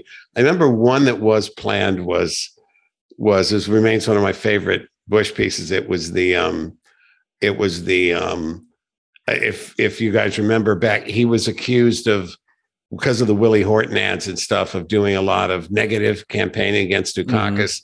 So the, the joke was he had won the election, you know, he, he was president elect, but they still had plenty of money left over. So they decided to do one more negative ad, you know. and so it was the last negative ad. It was like a kind of a and and it was it was you sitting with your grandkids, like eating popcorn, sort of Oh, yeah. screening the negative ad. Anyway, but that, I just remember that as one that stood out because I know we had done that for read through. And I remember you were mm-hmm. like, really? It's at read through, you know? it's that early. that, that Yeah. stunned me david do you have that special song hmm. I'm always getting engaged. That's why I like Blue Nile because every week when I go to get engaged and I know I want to plan the perfect proposal, celebrate the love I've built this week. yes Uh, no, I'm kidding, but this is such a big deal to get married and you know, you got to do it right. BlueNile.com. They know what to do. They know it takes all the guesswork out of it for you. Totally. With Blue Nile, you can create, get this, David, a bigger, more brilliant piece than you can imagine at a price you won't find at a traditional jeweler. That's the whole hook, man. Yeah, they've committed to ensuring that the highest ethical standards are observed when sourcing diamonds and jewelry. Mm-hmm. They offer a diamond price guarantee, which means they can usually meet or beat a competitor's price on a comparable diamond because, you know, you're going to spend all this money. They I like they the diamond industry made up this thing. You should spend about a year's salary or 2 months or 8 Mhm. months and you go, "Should I?" You know how hard money is to come by. And you know, painful. the best deal. It will be Yeah. when you spend way, way too much. Your friend tells you about BlueNile.com, and then you see that you could have got a better diamond ring for half the price. less. That's Yeah, yeah, yeah. painful. So skip the painful and make the diamond ring meaningful. yeah. Sorry, Exactly what they that's what I say. Kind of rhymed. Meaningful. You're making a lifelong commitment. Mhm. Get guaranteed service and repairs for life. Mhm. Your secret's safe. This is the best thing. They they send your order. Uh, it's insured. It arrives in packaging. Won't give it away. Mhm. Could be anything. Mhm. That could be the, that could be ruined right there. hey, honey, I wonder what this is. And then she shakes it. Oh, I don't know. Maybe it's a coffee cup. And then she opens it up. I love you, honey. Mhm. Right now, outside it says fragile diamond ring inside. 100% satisfaction guaranteed with guaranteed free shipping and returns with Blue Nile. Yep. Right now, you can get fifty dollars off your purchase of five hundred dollars or more with code FLY at BlueNile.com. That's fifty dollars off with code FLY at BlueNile.com. BlueNile.com. You know the term Airbnb. Yeah. What's good is if like I have a place and uh, I don't there's there's a place I don't stay in as Mhm. much, and so my first thought is I should Airbnb this thing because then you make a few beans in your jeans and you can go off and you know maybe buy something you wanted to Mhm. buy while you're not using. That's like, that's earning money while you sleep using your home as an Airbnb. I have a, Yeah. uh, uh, well, it sounds so bourgeois, an extra home kind of someplace. And so it might make a really good Airbnb. Seriously. Hmm. it's not a bad idea because you know it's easy and then people come in they go you make a little cash you move on i mean you travel a lot i travel a lot it's good for us you know we can you can airbnb your house here and then go somewhere and do it And that's the thing is you have so much flexibility. You could do it just during the summer months or just do weekends. I mean, you're in complete control. And then you make, as you call, the beans while you go do Yeah. other things. Right like let's say you know you're going to take a trip for a family reunion every year you can plan ahead take that week and uh, airbnb your place hmm There's yeah no holes in this theory right here. you know, if you have a Yeah. seasonal house, Got to try it out. Listen, your place might be worth more than you think. You got to check in. You find out how much at airbnb.com slash host. Also, Yeah. uh, when you when I I left by then, so did Dana. But were you around? I think I read that you said Obama was very tough to do because no hooks, and uh, I think that is true.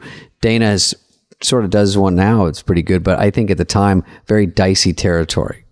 Well, part of the thing I discovered with Obama, I mean, I would have said if I did say that, I'd probably change my mind pretty quickly because he definitely.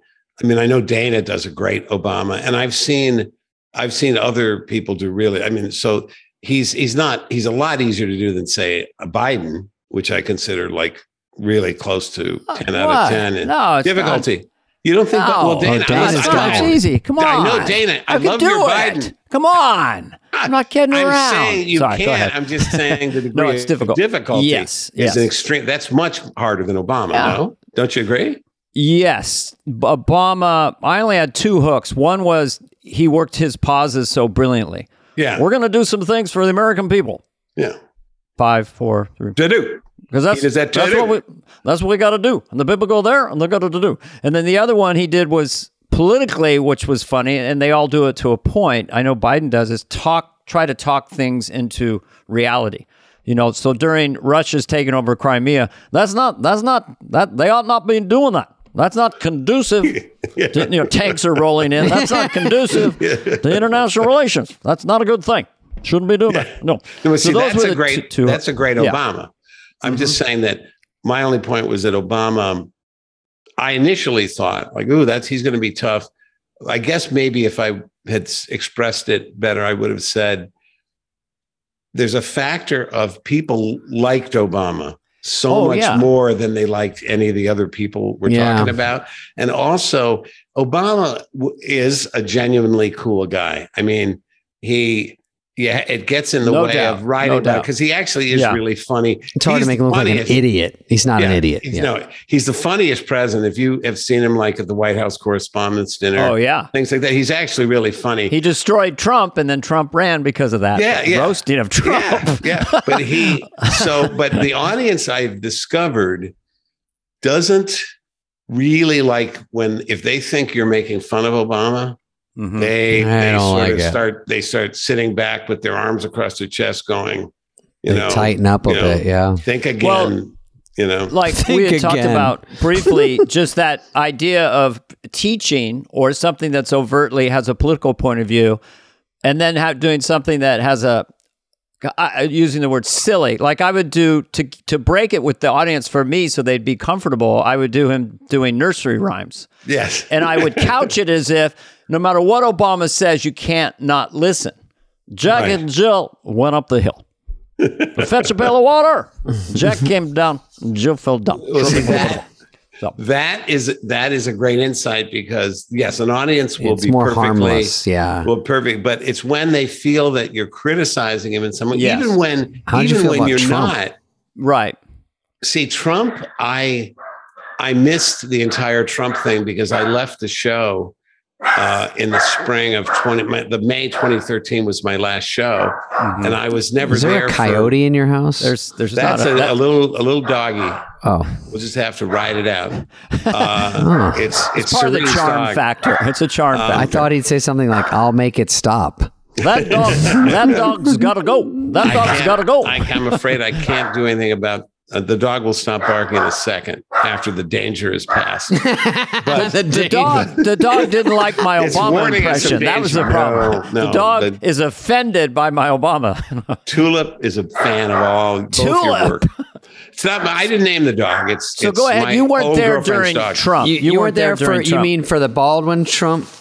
I wasn't there for the Baldwin Trump. I mean, they, the way they, um, see, Trump was the exact opposite of the way the show treated Obama. I mean, the show went, the, the show was absolutely, everyone there was a huge Obama fan. So there was not going to Yeah. be anything really critical of Obama.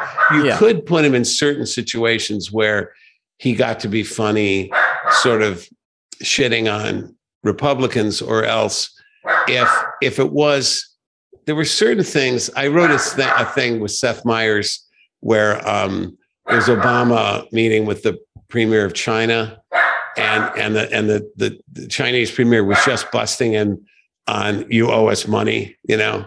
So then it was the Hmm. translator. So so it was it was Will Forte who was fucking brilliant in that piece. God, I love Will Forte. Yeah, we love he- him. He's he did this. He did. Um, I can't think of the the, the uh, was it the same premiere? To, anyway, at the Chinese uh, premiere, and and uh, Nasim Pedrad was the translator. And you guys probably know that I love to write pieces where someone's translating for someone else. It's sort of a funny. been a thing Yeah. of mine ever since the Spanish game show back in like Uh-huh. 1978. And anyway, so it was um Nasim Pedrad's doing the translating and and the guy would speak in China uh, and Chinese and it'd be like, when are we getting our money? and then Obama would like uh you know, and it's like, and then the premier remember would would one, speak and she would translate like um um uh uh uh, does does the premier look like Mrs. Obama? Does it? And you go what? You go. Does the premier look like Mrs. Obama? Then why are you trying to do sex to him? You know, that was all kind of. We want our money. You know, and anyway, so that we were able to I do love that because guy. we weren't able. It we well, didn't play as like we were critical of Obama, but Yeah, the, the last was fine. piece, the last political piece I ever wrote, I came back. It was an idea I had in like the summer of like, it was before Trump, so it must have been like 2014. I had a I had an idea and I called up Lorne and said, "Hey, can I t- turn in an I had an idea for cold opening?" And it was Ob- Obama talking about ISIS, and uh, he this is when Obama had been in all of his speeches. He kept saying like, "Now there is no connection between ISIS and the na- the religion of Islam. That's just that's not that's not a thing I would ever say. You know, it's there's no connection. And so it was the idea, the premise was Obama addressing the nation saying that he just he'd been doing some thinking and he realized there's a huge connection between ISIS and Islam. And if you think about it, I mean, there's One on the the- side. There's the whole thing with the, you know, with with the Allah, Allahu Akbar. I hadn't thought about that at the time, but that's that's pro. And so anyway, it played, and so I remembered it was very popular with you know Frank and the other people I showed it to, Mm. and and we did it. And I remember showing it to a friend of mine, uh, Lawrence O'Donnell, who who you know has the Lawrence Oh, yeah. on MSNBC was a college roommate of mine, and and and he and I showed it to him, and he says, "I think they're going to think you're making fun of Obama." I said, "But re- no, it's silly. It's silly. It's more." Oh, no. It's more making fun of of sticking to that idea that like because it was kind of silly to keep insisting absolutely that oh you know ISIS has nothing to do nothing at all I tell you and so and so you. and and he was right it played to absolute silence wow. and and and and kind of surprised people at the show Uh, because I got to say, I mean, I don't know, I might not be the best judge of it, but I I thought it was pretty funny. Had some good jokes, and I don't remember those jokes, so I would share them with you. But but it played absolute silence, and so I realized that that was that's a bit of a third rail. If you're going to do Obama, you have to. But I remember pitching. He when he came to the show when he was a candidate, and um, he there was we were in a long line in the hallway because the Secret Service, you know, they wanted you know space to be able to. They sort of blocked off the hallway. And we're like lined up, shaking his hand. It was like a receiving line. And I remember he's going along, sort of, you know, a, a word with each guy. And then I say, like, uh, you know, I'm, I grew up in Joliet, and he like he starts a like an arrow hitting a thing and Uh-huh. quivering. Know, he just stops dead, and then gave me like three or four minutes, right? Ooh. because uh, and so and he was showing off his knowledge of Joliet, which is impressive, I have to say. Really? You know, so have you been? You know, I was down at Six Corners on Larkin. I go, yeah, you know. Yeah. And anyway, so upstairs later, we were he was going to do something on the show, and I'd written something for him, and and I I know this would be more effective as a story if I remembered exactly what it was, but and I watched him laugh as he read it. He was chuckling to himself, and then just said, "Of course, you know I can't do this, right?" and I said, "Well, I was Ah. afraid you might think that." So for for our next podcast, I will dig up that thing. Please. I know I didn't throw it away, but you know, there was something about Ob- Obama was a guy who you knew he's basically a funny guy, so you can at least pitch stuff to him. But like when McCain did the show, um, there My was friends. You gave I the wrote a piece Obama and bit. Try to get it on. McCain. no, no, but McCain McCain had this thing where, and people have sort of forgotten this aspect of his career, but he was um, like a scourge of wasteful government spending. So, David, Yes. you would know this from Arizona, seeing Sure. ads and stuff. He I would, um, so, yeah, but he was always talking about my friends. Um, My this friends. is why are we what is this makes no sense at all and Yeah. anyway he um so i had this thing where he was just complaining about wasteful spending and and one of the one of the jokes almost my favorite joke in the piece was um was uh um and what about this my friends a government program that warns convicted child molesters when a 10 year old boy moves into their neighborhood. What is the point i mean i don't understand. 40 million dollars for this program. And it's not even the money. It's not even the money. I would be against it if it were free. And but forty My million dollars and so and so My friends. and he goes and he goes ah no this is funny. I don't know about every joke in it. And so uh, like 10 minutes later, like this terrified aide comes up to me and goes, um, the this thing about the child molester, I mean, that that's that's not in the piece, right? I mean, that that that's not going to be in the piece. and I go, well, yeah, I mean, he didn't object. He goes, no, no, no, that that's that's not in the piece. Oh, And then the same guy would would appear like every like half an hour. you go like that's that's still not in the piece, right? it's right. That's that's not in the piece. Anyway, Well, you know, I find that you, of course. by the everyone way, thought I- Trump I, was went to cards and put it in the piece. before. you, No, you, I didn't. You went No, rogue again. Don't you Yeah, think? from- I mean, maybe we should f- finish with this because you also. Uh, I, I find people laugh at R- Republicans more easily. Like I would do George W. Bush in Texas; they'd go crazy. Uh, Trump supporters, hardcore supporters, laughing their ass off at Trump. But you and Will Ferrell and um, and Darrell Darrell Hammond, you know, hooked up for that debate stuff, and you Yes, you yes. you came up, of course, famously with a word that sort of defined George W. Bush in the year 2000. strategery. So what? Oh yeah, I remember that. Yeah. Of So- course. Well, that was uh, sorry. And Ferrell's I- great I- anyway. That was great. I had to take it further in my stand-up act because you guys were writing so funny. I just finally went to to the nth degree with W, like Bod Glass all Americans. We're gonna Potec feed them here at home and on abroad. Irridiculous a race. Creedence Clearwater or colored balloons. You know, I just had to go insane. But we'll Will own that, and he was brilliant at it. And so was Darrell's gore was great. Yeah, You know, Darrell. Darrell. box. Um, Yeah. Darrell's that great. was a case of with Darrell's gore was a was a real. Uh, you know, Darrell's very serious about his politi- especially his political craft. impressions, and he Yeah. he he breaks them down to like the little phonemes and little, Mhm. and it'll say like, "I've seen this. I noticed this thing where Gore does kind of a uh, thing with when he's saying He's a yellow or something and like these really like they're like like 10 decimal place kind of observations you know Mhm. and then i would come at him with a with a, a more like a wide scale kind of wide focus kind of thing like or wide angle maybe is what i'm searching for but but like i remember i had noticed that uh the way gore had that rhythm where it go uh jim uh in my plan the, but in Yeah, yeah. his plan and they had that kind of and i remember working with him was like me working from one end of the continuum and him from the other and meeting in the middle. And i i was really um it it, it wasn't i mean uh, i did you know have a lot to do with his impression. I loved writing for that character. And uh in a way i would have probably had more fun in a way if he had been elected just because it was i always thought gore was inherently interesting and and weird. Well, he was a Tennessee gentleman, is the way I look at it, because I would do it for my wife, and I'm just doing this.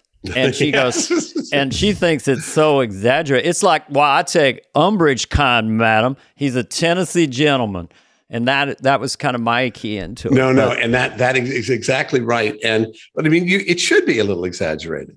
I mean, you I- have I a, you have a right to yeah. You you Yeah. identify that that that kind of sibilant thing, similar and then you have every right to accentuate it. You know, yeah, take it I mean, further. it's- This that's this fair planet game. is getting hot. I shit you not. That's my yeah, anyway. Sorry. Okay, Jim. Sorry my the swear last, words. my last two David things. has his final question. No, Wait I a got minute. the two why, parter. why are we wrapping this up? This is going great. It's going It great. really it's is going to be a two great. parter, so you get extra. One is, Okay. yeah, uh, I, I was trying to look over all the great ones you you'd written or There's had a so hand many. in, but but uh, Chippendales is one of the all time. Change Bank, Chippendale. There's so many that you were there that we were there Tell for. the Chippendales story, or your because that, Well- that was a, you know, that's a top ten well, this, for a lot this of people. The absolutely thing ever. ties into David Spade. So I, I, I hope I'm right about this, Yeah, and about I should ask, uh, David. My memory, okay. my memory is that you arrived for the fall of '90, spring of '91 season. Yes or no?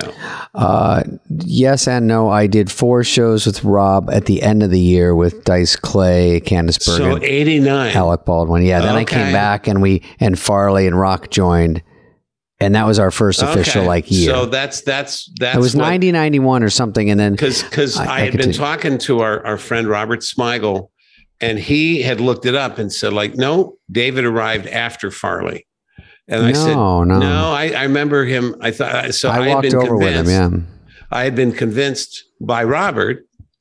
I love Robert, but when it comes to dates, he doesn't know what the hell he's talking about. Mm. He had been convinced that you had come after Farley, so that kind of does queer this story a little bit, but but I I you know I I I I know that I've I've said this to to Dana that I um I one time made the mistake when I I I didn't get my first computer until uh this week. well no 2013 was the first time I ever used a computer Mm-hmm. and I had been given an absolute state of the art MacBook Pro by Lorne as a present Here in 2004. go. 2004. And it didn't come out of the shrink wrap until for nine years. and so, by which time it was no longer state of the art. But Yeah. so the first time I had done a different interview for a different project, it was for this this book, um, "Poking a Dead Frog." It was an interviews with comedy writers, and and and anyway, so I was the one I wanted to see something about the book, so I googled it, and then I see my name, and I sort of click on that, and my name was mentioned in a nasty review where the guy especially went after me. And so, and that was the experience was so upsetting that I vowed I will never again click on anything I might see in my and, and even someone like me, I'm not nothing like you guys, but you know, there I have like a Wikipedia page. And so I've never looked at it Oh, because I saw. to me it's like Medusa, you know, I dare not look at it. So I occasionally will ask my son to um would you check my Wikipedia page, see if there's anything I need to worry about? Mostly it's just inaccuracies, but occasionally there's been stuff that definitely is problematic. But so anyway, I extended this for the most part to anything on, YouTube. Although if it's a piece that I wrote, I, I'm willing to look at that piece now and again. But they only recently put the Chippendales piece up on YouTube. It hadn't been up there for a long time, I'm pretty sure. And I was looking at one. I was looking at like like Ricky Gervais or something. You know, I w- I wasn't even looking at a Saturday Night Live thing.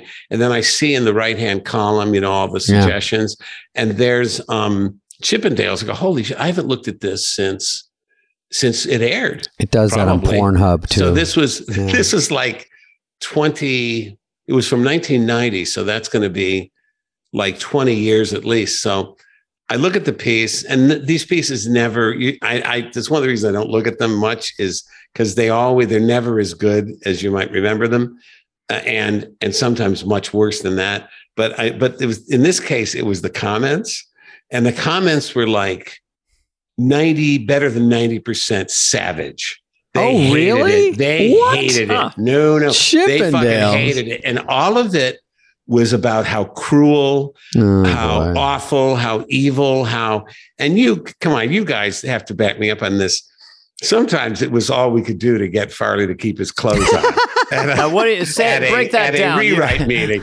Okay, so so but anyway, their point was You would just run, run in uh, nude. what what what goes through the mind of a writer What to think sicko? it's funny? It's it's funny to make poor Chris Farley uh, take his clothes off for this sketch. It's just humiliating someone over something he can't help. And so, and and the only reason I would have done the thing is because Farley was so he loved doing that for So comedy. He- I mean, naked, yeah. He, lo- he loved getting anyway. So, but David, here's where you come into the story. So, Finally. and, and so I'm reading like comment after comment because I, I kept reading because I'm hoping it's going to turn around, you know, in the flow and that someone's going to, hey, let me stick up for the piece. Didn't happen. And so, and so I get to like comment 14, and then there's this guy who comes in and is like, okay, you guys want the story? Yeah, I got the story. So here's the here's the story. I happen to know some people who shared it with me. David Spade was walking down the hall Oh. at Saturday Night Live, and he hears sobbing coming from Chris Farley's office. Mhm. So he goes in and goes, Chris, what's the matter? And Farley's at his desk, just crying his eyes out. And and David goes, Chris, is something wrong? What's happened? And go like, Is your Farley- spaghetti not here yet? Farley, Farley through his tears is saying like, tears. they want me to do this piece and it's so humiliating and i i just don't want to do it but i'm terrified i'll be fired if i don't do the piece and david says what what piece do they tell what is this "Yeah, they want me to be naked in this chippendale male stripper piece and of course the person obviously doesn't know that you would be fully aware of the piece right this 'Cause you haven't point. been at read through yeah. so anyway, so uh, according to the story, you read the script just Oh. aghast. Yeah. And as you're going through a page, you're oh my God, oh my God. Every page it got worse. I know. So then you said, Chris, stay right here. You marched down to Lorne's office and said, if you air that piece, I quit. Wow. You can have my job. It's not worth it. If you're going to do this kind of thing to my friend Chris Farley, and people are going, oh my God, that's so great. It's like Spade seems like a great guy. Yeah.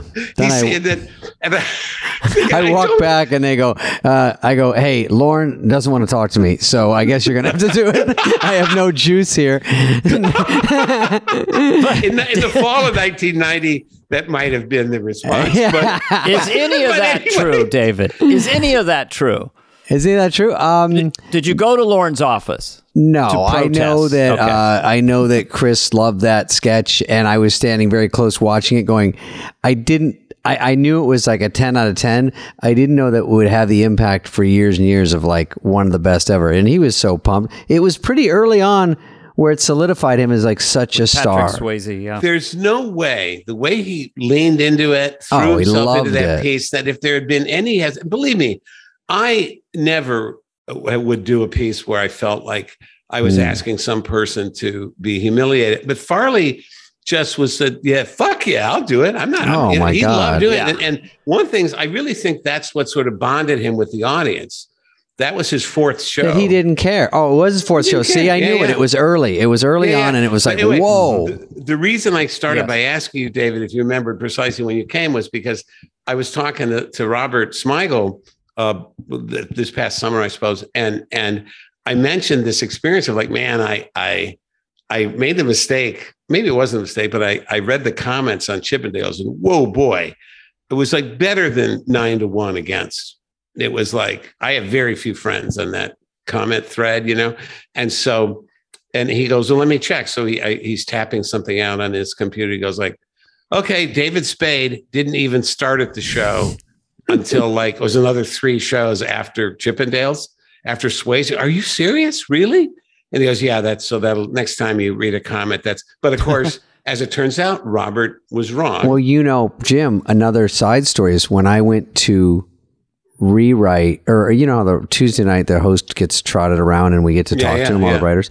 So he was in the writer's room by himself, and I was coming down the hallway, and it was like midnight, and there was a PR person. And I said, "Hey, uh, hey," and I start to go, and she goes, "Hi, uh, can I help you?" And I go, "Oh, I just want to talk to Patrick," and she goes, "And you are?"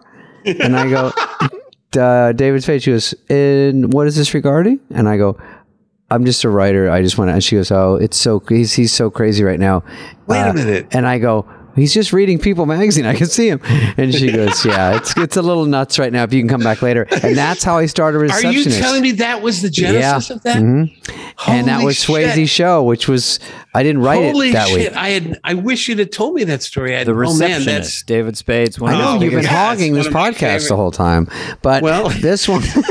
David. You've had so many years to tell me that. I know. Okay. No, that's isn't that funny that that that's how I That knew is for sure I was there. hysterical. And uh, but Farley, it, just to put it to bed, was loved that sketch, crushed in it, heard about it forever.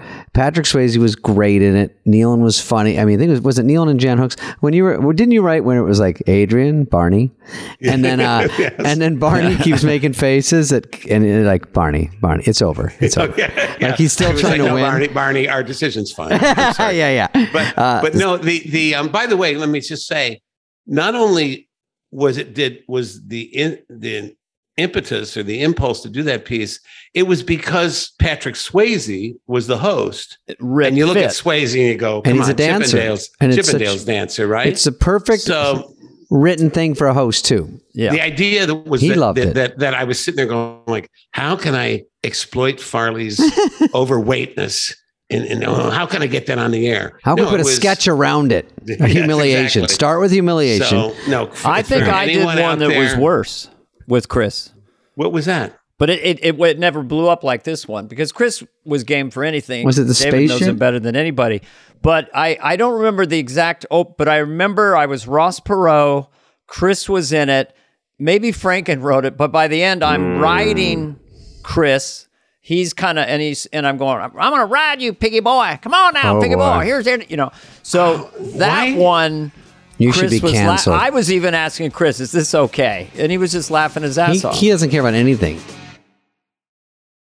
and now a word from our sponsors at Betterment. Okay, Dana, you, you like to kick back and relax every now and then, correct? Of course, you know it's like all work, no play makes Jack a dull boy. but you know what? You don't want relaxing. My heart surgeon, the pilot on my next flight, the guy with the nuclear codes. no, those are good answers. The correct answer is Mm. your money. If you have money to invest, you want it to be working hard for you. Hmm, you know me, David. You know I'm with you on that. That's what the Betterment Automated Investing and Savings app is for. It's a simple way for you to give money a swift kick in the butt, your money. I'm listening. I'm not quite sure how they do it, but apparently, automated technology is optimizing your investments without you doing a thing. You just relax. Not only that, but your money can earn 11 times the national average in a high yield cash account. Well, well, well, well, wait a minute. No, wait. You're telling me that I can be earning Mhm. 11 times more? than the than- national average. Yep, that's what they say. Jeez.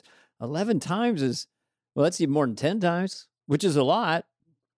Where do I sign up? Okay, you visit betterment.com to get started. Learn more about high yield cash accounts at betterment.com. Investing involves risk, performance not guaranteed. Cash reserve offered through Betterment LLC and Betterment Securities. Betterment is not a bank. It's time to get betterment. I'm Jack.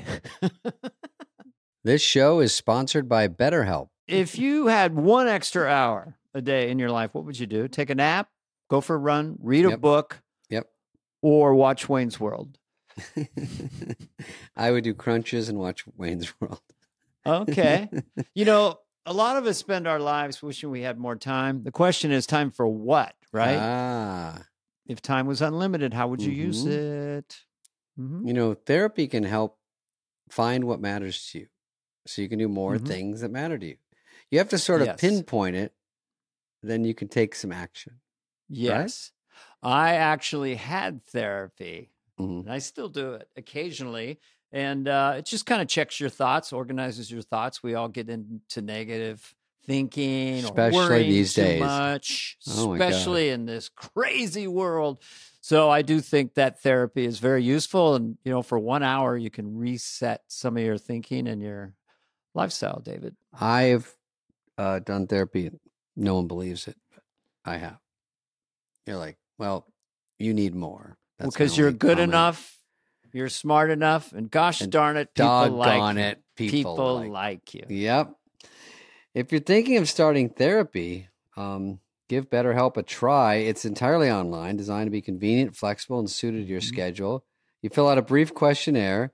You get matched with a licensed therapist. That's important. Mm-hmm. Switch Yep. therapists anytime if you don't feel like it's vibing with you.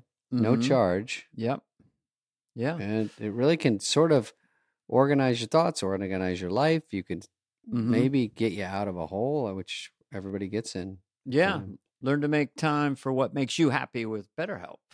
Visit betterhelp.com slash FOTW today and get 10% off your first month. That's BetterHelp. H E L P dot com slash F All right, Da- uh, Jim, before we go, and I, I know you got a million things to do, but this last thing is from me and Dana. We both know that for the people that don't realize uh, how much you've done on the show, um, Dennis Miller actually said you were the second most important person in the history of SNL behind Lorne. And I thought that was great until he said I was God the third. him. Yeah. So, um, he said- God love him. Second No, most isn't that important guy in the fucking building. Downey. Okay. Yeah, it is true. You were you were uh, such a big part of that in Letterman. But this thing that lives on for you, lucky for you, you're in memes on Instagram all the time, is Billy Madison. Uh, you gave the Yeah. greatest speech, and I think did you help write all of Billy Madison, or did you throw in jokes, or did you just get that I part? only only that part, only that part. And I was up in um, Toronto, um, not not very effectually, but but I was asked to to you know work on on Tommy Boy, and I was up there with Fred Wolf, and and um, um, I'm pretty sure that's when this was, unless I'm yeah, they shot the same summer. Uh, Okay, and so and so uh, uh, Adam uh, uh, asked me if if I would do this thing, and it's funny that we're talking about the genesis of things. Well, the the thing about Farley, if you guys remember, that's what I always used to say to Farley when he would speak at a writers' meeting. I would go, stupidest he would go like, "What about?" I would go like, uh, "Thanks, Chris. Everyone's now dumber. Are you proud of yourself?"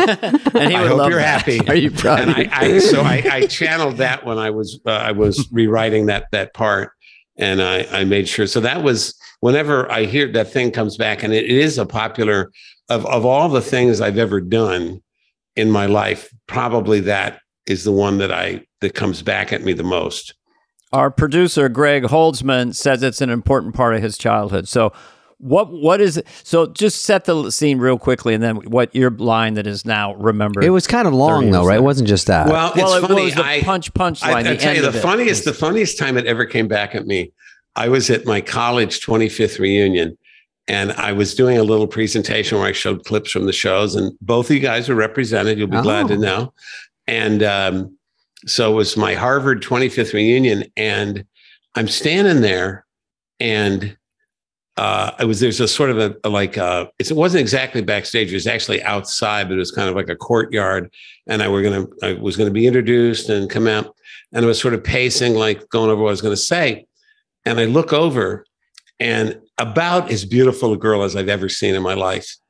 And David, if you'd seen this girl, you would have been all over that. But she was this tall, beautiful blonde girl. Brings me into and it. she she well, I mean, so well, David, you comes know, he's a man about town. yeah, yeah. Uh, but but Dana Dana was our he was our player and remains our player. Mhm. But anyway, so this girl comes over to me and it's like she actually sort of like sauntered sexily over to me, and it was like like a James Bond movie scene or something. And she she grabs my ear and whispers sexily into my ear uh, the entire speech from Billy Madison. And but she had it word perfect. And i i didn't i didn't remember it myself. This was 1999 so it was like you know five or six years after the movie came out. I didn't remember it myself except the parts about uh everyone it was like at no point what in your rambling incoherent. Did you were you even close to anything that could um that resembled a and i don't remember see something point? I award you no points. And everyone in this room is now dumber for having heard it. I award you no points and may god have mercy on your soul. Yeah, and and that's it. that she does the whole thing perfectly. And then her father who was my classmate steps out from a pole ah we got you this is my daughter my daughter claire Oh. and i it's just such a such a bizarre experience to this day um Yeah. That's that was So such for a people who haven't seen the movie that are listening, Adam Sandler's character gives a speech in the gym, and it's horrible. and then Jim critiques it, and it gets the last line is "May God have mercy on your soul." Have mercy Just on for your giving soul. an uncoordinated Yeah. speech, basically. Wow, and And then- Madison and is a then- classic. And then um, uh, Steve Buscemi is up in the stands with a high-powered rifle, and he shoots Brad Bradley Whitford, Oh, who's the. Yeah, bad the- the- guy. The bad guy. and uh, that was no, that was a lot of a lot of great people in that uh, in that movie. Norm was in a um, reaction shot. I Norm, watched it last Norm, night. yeah, Yep. and uh, uh, that's right. We got that was a fun uh, hang that that uh, uh, that summer. Yeah, it, wa- it was called Billy Madison, and we were called Billy the Third. Do you remember that? And, uh, and the t- the Turners named the movie Billy the Third a Midwestern uh, Tommy Boy. That was what it was was called. And then when Billy Madison was shooting, we were shooting. We're like, oh shit, he's going to come out first. We can't use Billy twice. Two SNL, you know, all on SNL. I did not. I did never realize. That. I thought when you said Billy the Third, I thought you were saying like it was my third priority that summer. no, it was Oh, no. Bill, and they were and they were uh, shooting, and we were shooting, and then I was like, "Fuck!" So we couldn't come up with Tommy Boy for a while because Billy the Third was it was Billy, and then it turned into Tommy, and then I think Brian Dennehy just called him Tommy Boy, and and then I didn't even like Tommy Boy at the beginning. I go, ah, I don't know about that one, but now he's kind of stuck, and now I like it, but. That was why, because Billy was taken. We both wrote a movie with Billy in the same summer. We shot. I remember. I remember. I got roped into that because I I had Lorne had wanted me very badly to to work on the script, and I, I you know I I I think a couple of my ideas re- remained, but it was really Fred and and um, I thought actually the funniest things in the movie were were you and Fred, and and um, uh, but anyway, there was a, a an arbitration with the Writers Guild because Oh yeah. I think I think uh, whether or not the question is whether or not to share for Fred to get part screen credit. Yeah. I, I said I don't deserve it and I don't need it and don't worry about me.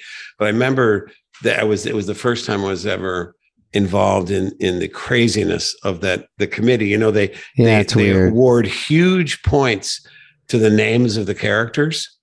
And I go, who the fuck cares what Oh, a character's wow, name really? is unless I it's like, well, no, but who had the idea to call the guy, you know, uh, Brad Hartman? And I go, well, okay, that that wasn't me. Oh, really? Oh, that's Because with you, he was Andy Barnett. Jim. I remember Oh, one okay. scene you wrote in Tommy Boy that stuck with everyone. It was where Farley took off his shirt and said, "Look how fat I am." Okay, that one I was. Try- I was mad at him. You were I always think you guys fat-shaming would him. do it. It, I don't know if it made the final cut, but I go, "This is Jim's. You have to do it." Um, and none of us. Didn't you threaten to quit? And, and the we all studio laughed at him. no, and no. then I was the one that cried and said, "Why is Farley on so much?" oh, it's because the, the, the Q ratings just came in. Um, uh, And everyone knows you did all you could to keep that out. So well, Jim, thank you. I guess we'll we'll go, but you're a fucking thank you stud. guys. We love you. Uh, everyone love talks you guys. highly of Jim you. Downey, the one and only. let's let's not let this be the only time we get together. You know, Uh, no, we'll David. be doing Now this that for now, David, I got your phone number. I know. I tricked them into giving it to me, I and love I know it. it's yours because of the outgoing message. So Oh, I'm yeah, not gonna, I'm not going to say it. You Don't worry about it. that. It's funny. you know but i i was not able it took me a long ass time to you know yesterday was rock's was rock's birthday Did you call him? and well i tried to because i don't have an up-to-date number for him so so i i um marcy klein who I was texting with texted me like um hey um you know it's chris rock's birthday and it's funny because i just had dinner sunday night with tim meadows and tim told me well my birthday was yesterday oh and shit! Rocks is coming up. So I, I was aware, and I know Marcy Klein talks to Chris all the time, and so and so I Marcy had sent me a text about something else. I go, hey, um, and she goes, and you know it's Chris Rock's birthday, and I go, hey, well send me send me his number. Uh I'll text him happy birthday, and then there's like nothing. There's no What? response, I'll and then then I get a text like, I'll hook you up. I'll What hook does you up with him. Meaning, I, she doesn't want me to have his, his. Whatever. She doesn't want to give me his phone He number. loves you. So Good I just. I just texted her back saying, you know, maybe after I've been at the show a few more years, you know. By the way, Jim, this is me. like it's back then. It's me and you and Dana talking, like we're Wally and Joseph. I saw Rock the other night, Meadows and Marcy Klein. This is like we're all talking still from Uh, uh, However long ago, you know, yeah. we um we, have a didn't want- we didn't have want to make you nervous, Jim, but the actual working title for this podcast is the hot seat. But we uh, didn't want to let you know. we didn't that have enough of time. gotcha I'm moments. glad. I'm unfortunately, glad you. I did not know that because I would have I- been a I fucking nervous wreck. no, Jim, you're I did great. not know that. Anything you say is interesting about old SNL, and everyone loves to hear it. Um, but uh, we'll Yeah. talk soon, and thank you for coming. really. Oh, All we're right, going to Jim, be we'll talking. talk soon. We're going to be Oh. talking. All right, I We'll will guys. be on call the you in phone. five That's what we're doing. minutes. Okay, bye, guys. bye, guys. Thank Bye-bye. you, Jim. Bye bye. Hey, what's up, flies? What's up, fleas? What's up, people that listen? We want to hear from you and your dumb questions. Questions? Ask us anything. Anything you want. You can email us at flyonthewall at cadence13.com. Hey, Alex. Alex May. Alex wants to know what your experience was like living in New York City back in the SNL days. Figured you were at 30 Rock all the time, but curious what New York stories you've got and whether you liked it or not. He loves our show. That's like a 45 minute answer. I know that is a small book. It's like a hundred pager. When I got out there, I was uh, my brother Andy and Katie. They they lived up in the Upper West Side, so I moved up there, and I didn't mm-hmm. really know anyone. And a lot of people live in the Upper West Side: Dana Carvey, Dennis Miller, Mike. And where were you? I was like 84th and hmm. West End. And so hmm. I had a dinky little dump and it was tough living up there. I'm from Arizona, so the living in through the winters and not my hair got brown within minutes.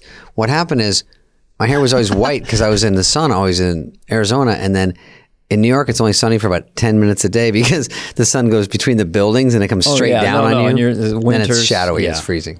So hair got dark, didn't eat well, and l- loved New York, but the experience was really just being in the building. We didn't do anything other than that. Well, first of all, I was there before I did SNL. I, I worked in Rockefeller Center in 1981 with Mickey Rooney and Nathan Lane. And I got an apartment on Lexington Avenue, and they told me that Robert Redford edited Ordinary People in the apartment. And I said, Yeah, right. Six years later, I'm doing a movie with Burt Lancaster and Kirk Douglas. The director says, "Oh, I was a editor. I, I edited Ordinary People with Robert Redford. Where'd you edit it at?" And that was the apartment. We can cut that Wow. one. Here's one thing for a Oh, I like that. That's a real answer. I, these are long stories, but um, the you'd go to a movie and it's like 65. You'd come out of the movie and it's 25. I'd never experienced Degrees, that. yeah. Yeah.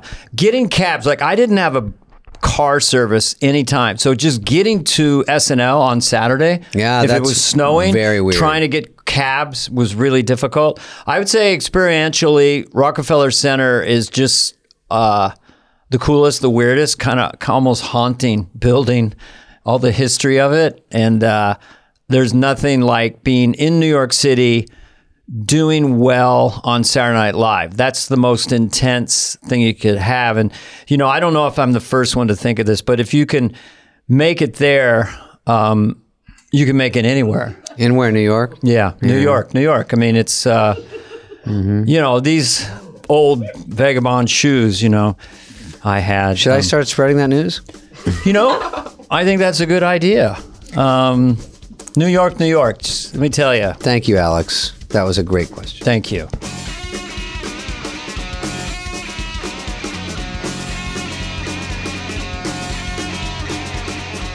Fly on the Wall has been a presentation of Cadence 13. Please listen, then rate, review, and follow all episodes. Executive produced by Dana Carvey and David Spade, Chris Corcoran of Cadence 13, and Charlie Finan of Brillstein Entertainment. Production and engineering led by Greg Holtzman, Richard Cook, Serena Regan, and Chris Basil of Cadence 13.